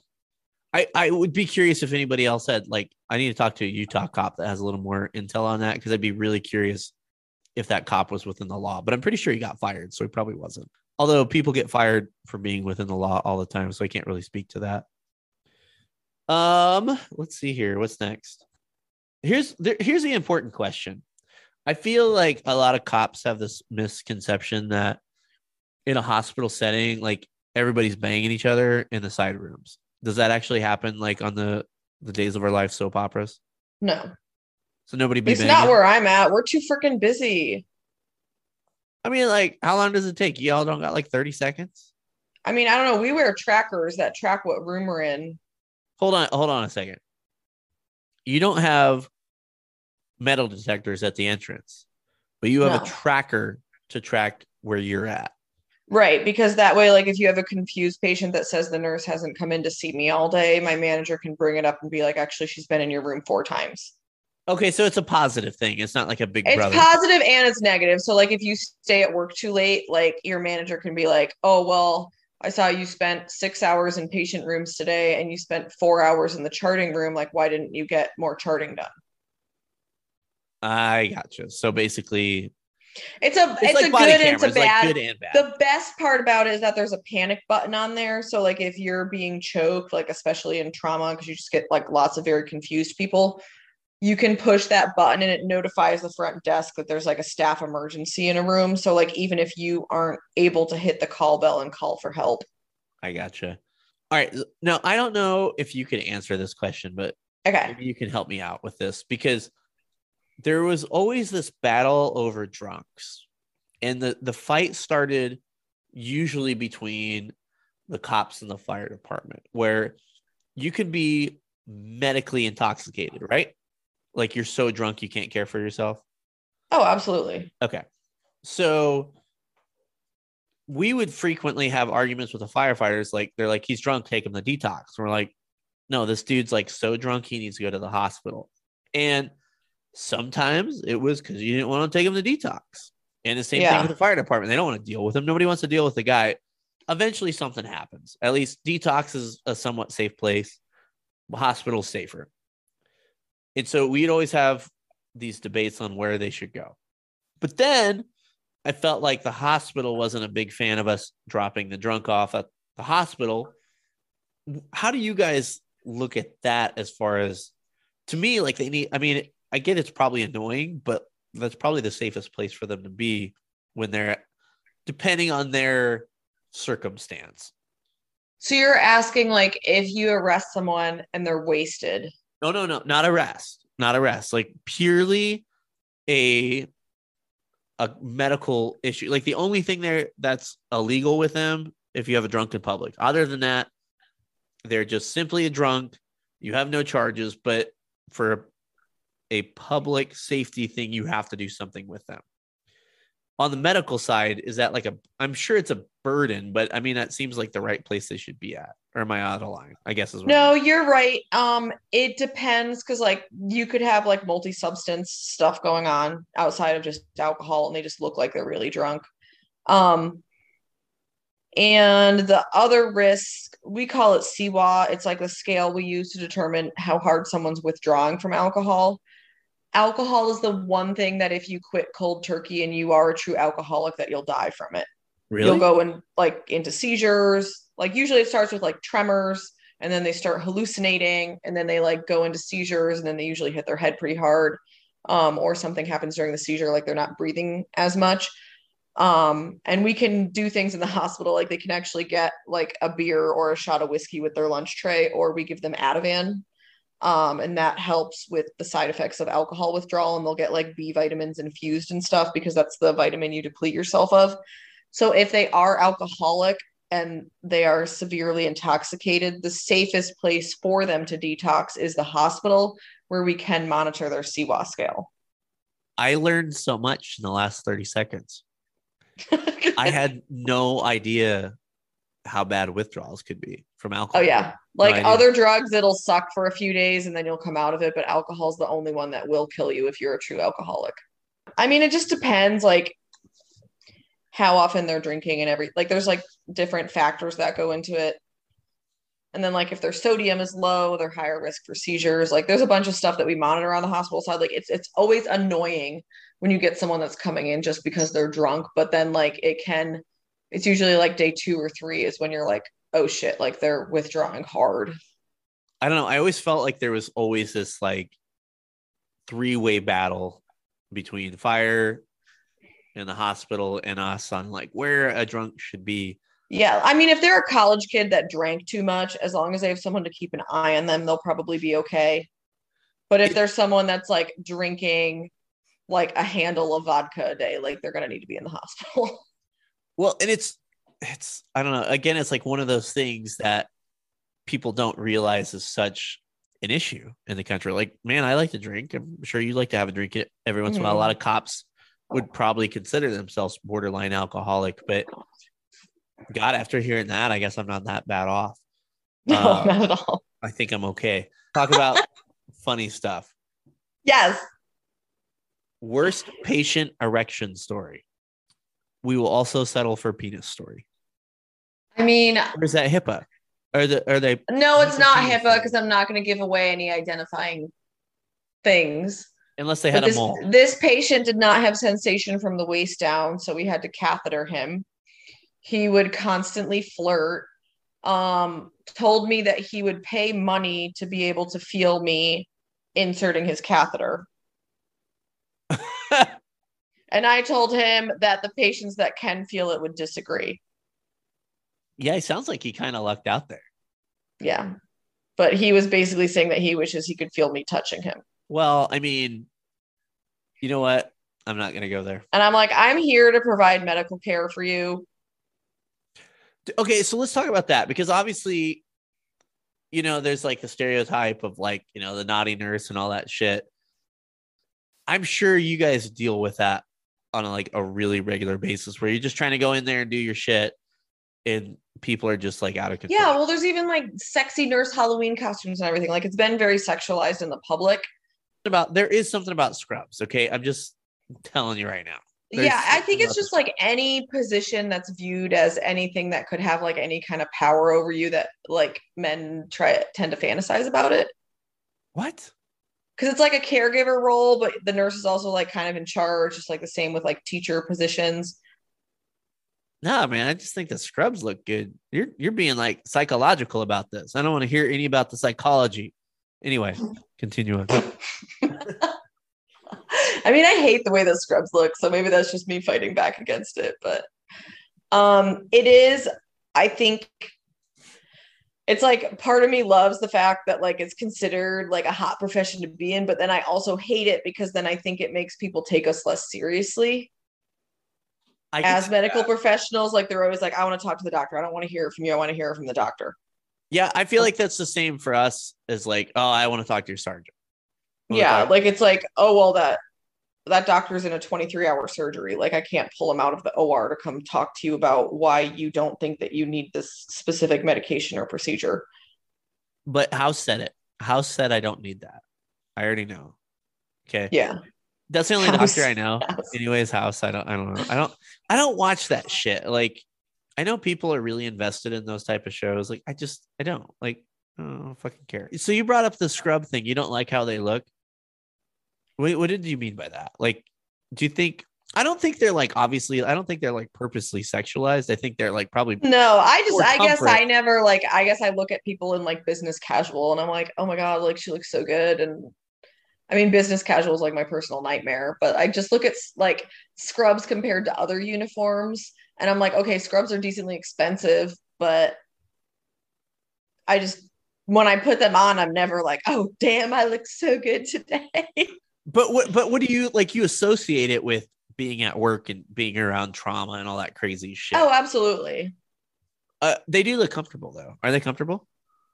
yeah if you get the right pair they're comfortable i wear the joggers because that way when i bend down i'm not flashing crack to the world crack kills sawyer So we kind of talked about everybody knows I hate TikTok cops. We kind of talked about this in the beginning, but the question was how your stance on TikTok nurses. I don't want to say what you mean, but it, correct me if I'm wrong, but basically you're good with it as long as it's not affecting work.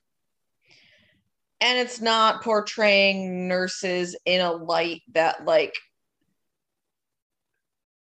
I don't know, like we're so slammed at work. You should not ever be portraying that we've got so much free time at work that you don't know what to do with yourself.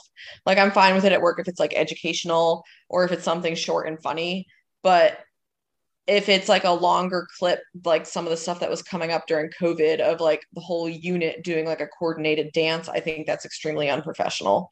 Um, yeah, I guess that's my stance on it. No, that's you kind of put it into words that I something I couldn't articulate because for me it's just been like them them kids are cringy, you know. But it does portray like oh we don't have shit to do, we're not busy. Like I I've seen the TikToks of cops where they're like they're responding to a video where somebody's like, "You guys shouldn't be doing TikToks. You guys should be out there on the street." Yeah, I, I fucking agree with that. And then they'll respond like, "Well, we get breaks and we get but perception's reality." I I was told that a long time ago in one of my early jobs, and it's always stuck with me. That's your perception, and as we know, as unfair it is, as it is, people can't think critically for themselves. So if they see that video of the fucking OR dancing or what they think is the OR dancing, they're gonna think fucking why why did my aunt die? You guys were fucking dancing. If they see Yes, exactly. Because like they see scrubs and they so like the general public doesn't understand like the different floors and the different levels of nursing. They just see like scrubs. Oh yeah, I did. I don't fucking know. That's that was kind of part of my reason here, and I don't fucking know. Well, it's the same thing here. If you see a bunch of cops dancing or a cop dancing, like, hey, my fucking my cousin got robbed, and you guys are fucking making TikToks. It's not fair, like, but that's the perception. yeah, or right? like when they did some of like the hospital dancing stuff, it's like people forget that like nurses have days off just like other jobs have days off. exactly. What did you think of the? uh This isn't a question on there, but what did you think of the heroes work here stuff? I thought it was really cringe. I hated it.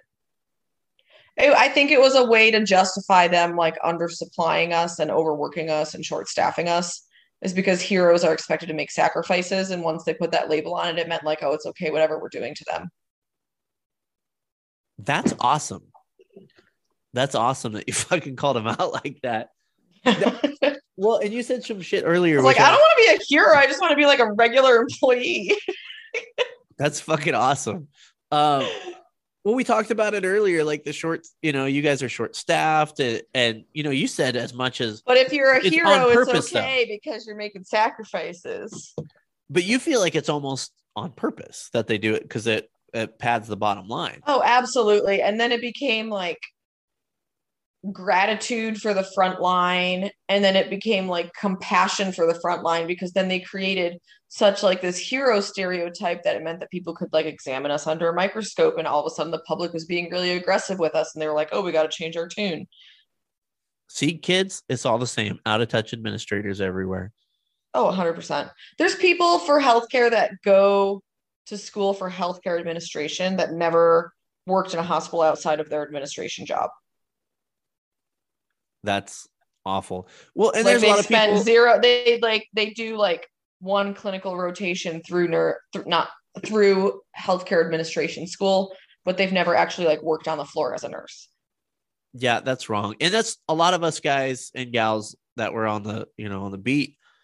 You'd see a lot of people that were administrators that literally did like six months, a year on the road. And then from that point on, they were doing non enforcement special assignments or whatever. And now all of a sudden they're a fucking sergeant. It's like you haven't been Mhm. on the road in 20 years. You don't fucking know anything. It's uh it is kind of scary how all that works. Um, one question on here is just pee pee. I don't know what they were getting out there. It just who said pp Just some person says pee pee. pp like Just poke pee-pee. power I don't know. well, I assume pee pee like pepe, but I'm not sure. All right let's go to the next one Go to the next question. Thanks, thanks for your for your time there. What is the worst pickup line that you've ever heard used by a paramedic? I'm gonna rephrase that. The first, what is the worst pickup line that you've heard from a paramedic, cop, firefighter, any of those type of people? honestly the worst pickup line that anyone can use is probably the like oh i hope if i get sick that you can take care of me Yeah, that's pretty cringe. Yeah, Well, it's like I don't want to think about having to do work outside of work for free. It's like me being like, I hope you can stay up all night and monitor my perimeter of my property. What do you think cops do? Beat their wives and guard perimeters? We're more than that, okay? Hey, this is a compliment for you. It's not a question, but so great you're doing this. Thirst is an amazing resource. oh, Oh, thanks. Sorry. What do people call you thirst at work? no. Wait, hold on a second. Hold on a second. I just said an epiphany. You said you're not a thirst trap. Why is your page called Thirst Responders? Because I'm responding to the thirst with hatred. No, I'm just kidding.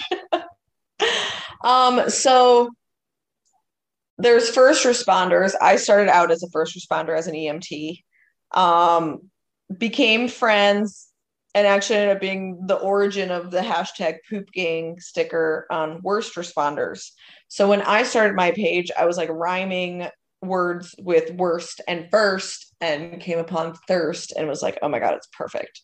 Did you see the video that was going around a couple, I don't know, it was like a month ago or, or so, where it was like, oh, you know, it was basically like 70 or 40 years from now, like, oh, how'd you meet grandma, grandpa? And they're like, oh, you should have seen that thirst trap. Oh, that was such a great picture she had at the beach.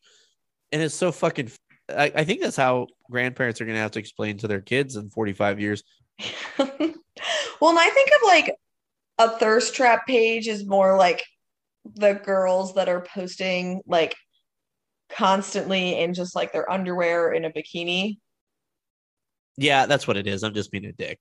Oh, I was like, I feel like I try to trap people with my personality. I mean, I do throw up the occasional bikini pic, but but it's usually with a hairy man bikini. Well, that was yeah. And then my page gets deleted because I wore a, a hairy mankini. Somebody wrote in that their mom used to be a uh, nurse in Philly and had some horror stories. They want more. You got you got some good gory stories for the kids. I mean, I don't know what kind of horror stories they're hoping for, like in terms of like psych patients or trauma stuff, but I mean, I saw an internal degloving that was cool. They came in, their leg just looked like extremely bruised, and then within two days, like it was weeping fluid, and I was like, I don't, we can't do bedside dressing changes. They can't tolerate it. Something seems wrong. They did imaging, and the person was ejected from their car, and when they hit the ground, their muscle and skin layer rotated around like the bone of their leg and detached internally but not externally. Blah. And so it became necrotic and started to slough off. So they went into surgery and had to remove like over half of the tissue on her leg. But they ended up doing like grafting and stuff, and she's walking now. Oof. I mean, it took a year, but she's there now. But I mean, that makes you feel good though, right? Oh yeah, absolutely. Because like there was a a while there because like she's younger too that I was like, oh man, like, are we gonna lose this leg? Because like people think like losing a leg is like the easier option, but if you've still got like motor and nerve function all the way down to the base of your foot, like with prosthetics, like you can they can be improperly fit, especially if like you fluctuate weight at all, and that can end up like dislocating your hip, or you can end up needing like a stump revision because it's not wearing right in the prosthetic and now it's like wearing down bone to bone. So like chopping off a leg is not always the best option especially if the damage is like up high enough that you couldn't even fit a prosthetic onto it. But i've seen that. Okay so probably the coolest thing i've seen in pediatrics we used to get a lot of like the atv deglovings where they would flip over the handlebars of the atv and all the skin would be pulled off from like their forearm down to their fingertips. And we would sew their hand into their abdomen and attach it to like the nerve and the blood vessels. And then you cut it out and it looks like a big like catcher's mitt but they can at least like do the open and close with their hands.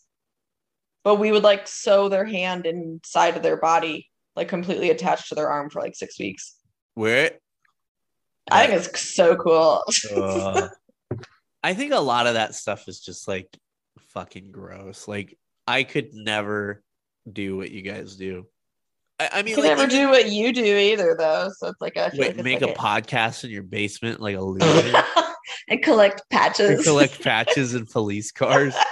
I could never do that. Thanks for your service.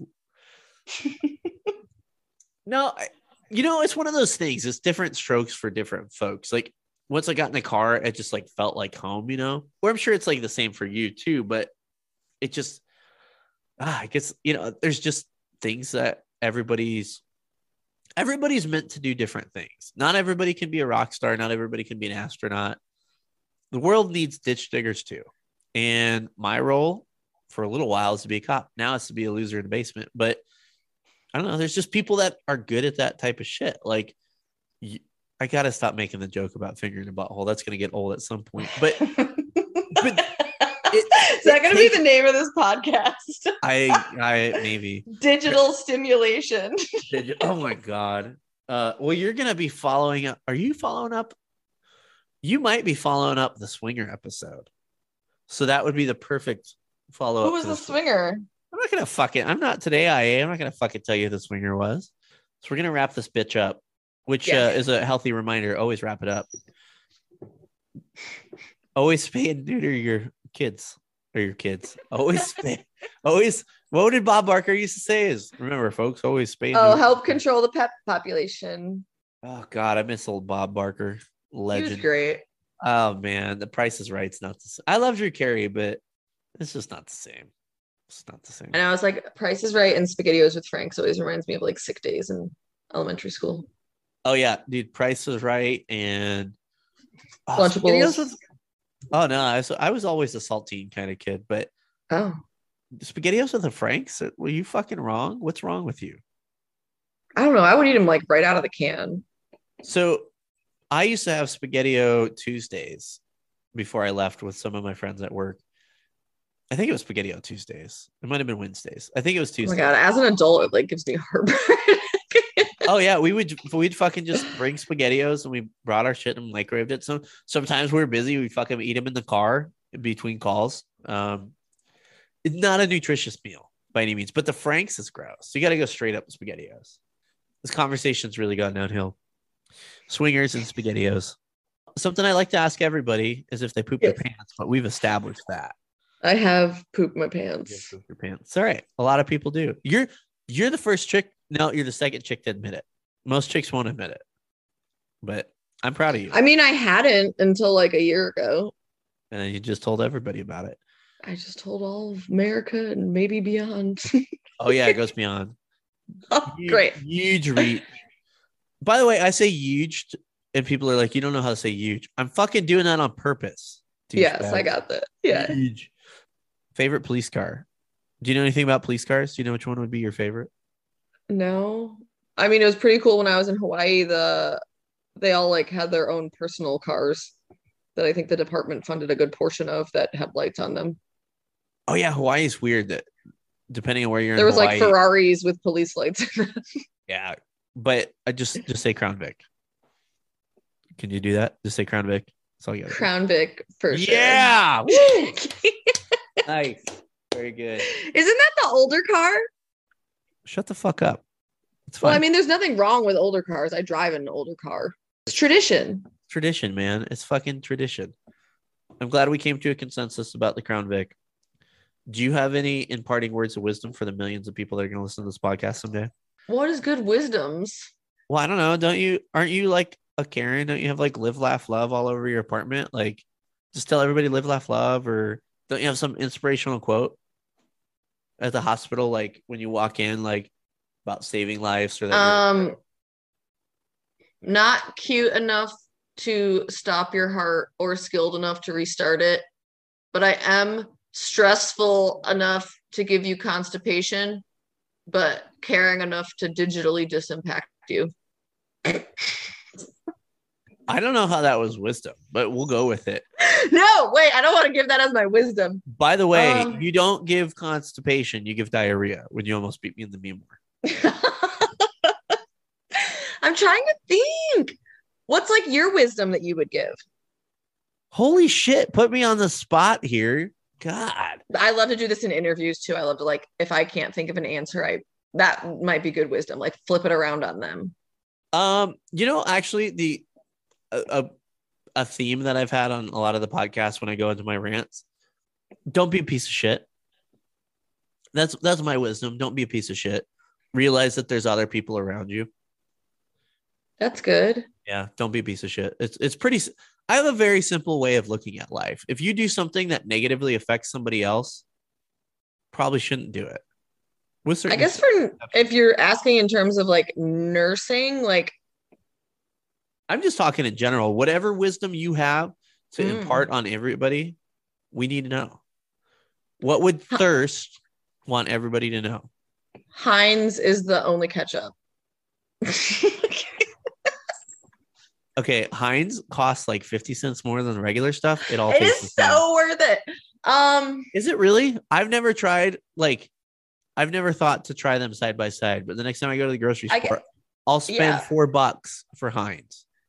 I guess um it'll kind of go along the theme of like what I've been posting about recently, but in just based on like both of our follower bases, like in a career where you are arguably like naturally born with the instinct to put others ahead of yourself, like make sure you're taking time for yourself too. You're exactly right. I think, you know, not to steal your thunder, but sometimes you forget. You, get too so wrapped up on yeah, or there's a lot of guilt. Like I know I have a lot of guilt associated with it. Like I feel like I should be doing something else with my time, or that like, okay, I'm fine. I don't need to be dedicating time to this. But at the end of the day, like it is just going to improve all other aspects of your life if you're improving yourself as a person, like mentally or physically. Yep, absolutely. Well, and think about what are you going to remember? You know, whatever you believe, what are you? Oh are you yeah, that's another. bi- That's something else that I'm big on too. Is like your career can be a big part of your life, but don't let it be the only part of your life. Like having interests outside of work is what helps keep you sane. Yeah. And like you're not gonna be like sitting on your deathbed and thinking about like, oh man, I figured so many but god dang it, I gotta stop making butthole jokes. I can't stop. Fingered so many. I butts. figured so many buttholes. My dad, I remember like when I think I was like in college or something. And my dad said, like, you're never going to look back on your life and wish that you had worked more, but you will look back and wish that you had spent more time with your friends and family. Oh yeah, dude, hundred and ten percent. And it's hard. like I got guilty. I got sucked into the overtime trap when like we were in a staffing crisis and they were offering crazy bonuses. And like I can't even tell you if I saw any of my friends or family in that like couple month period. It's easy to fall into that, and it's it's hard too because I don't know if I, I bet it's the same, but you may have like a big case or something really cool happens at work and it kind of reinvigorates that. Because like when i started as a cop i didn't want to fucking go home. I think 90% of people you talk to that were like are really dedicated to the job didn't want to go home.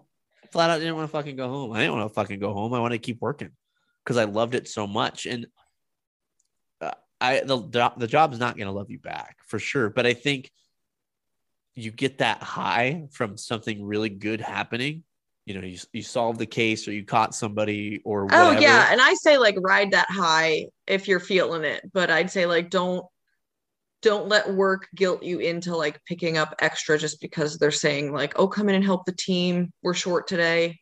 Yeah Because like you said, like on your deathbed or at your funeral, no one's gonna be like, "Oh, Lauren came in and worked so much overtime." Like they're gonna talk about who you were as a friend and who you were like as a family member.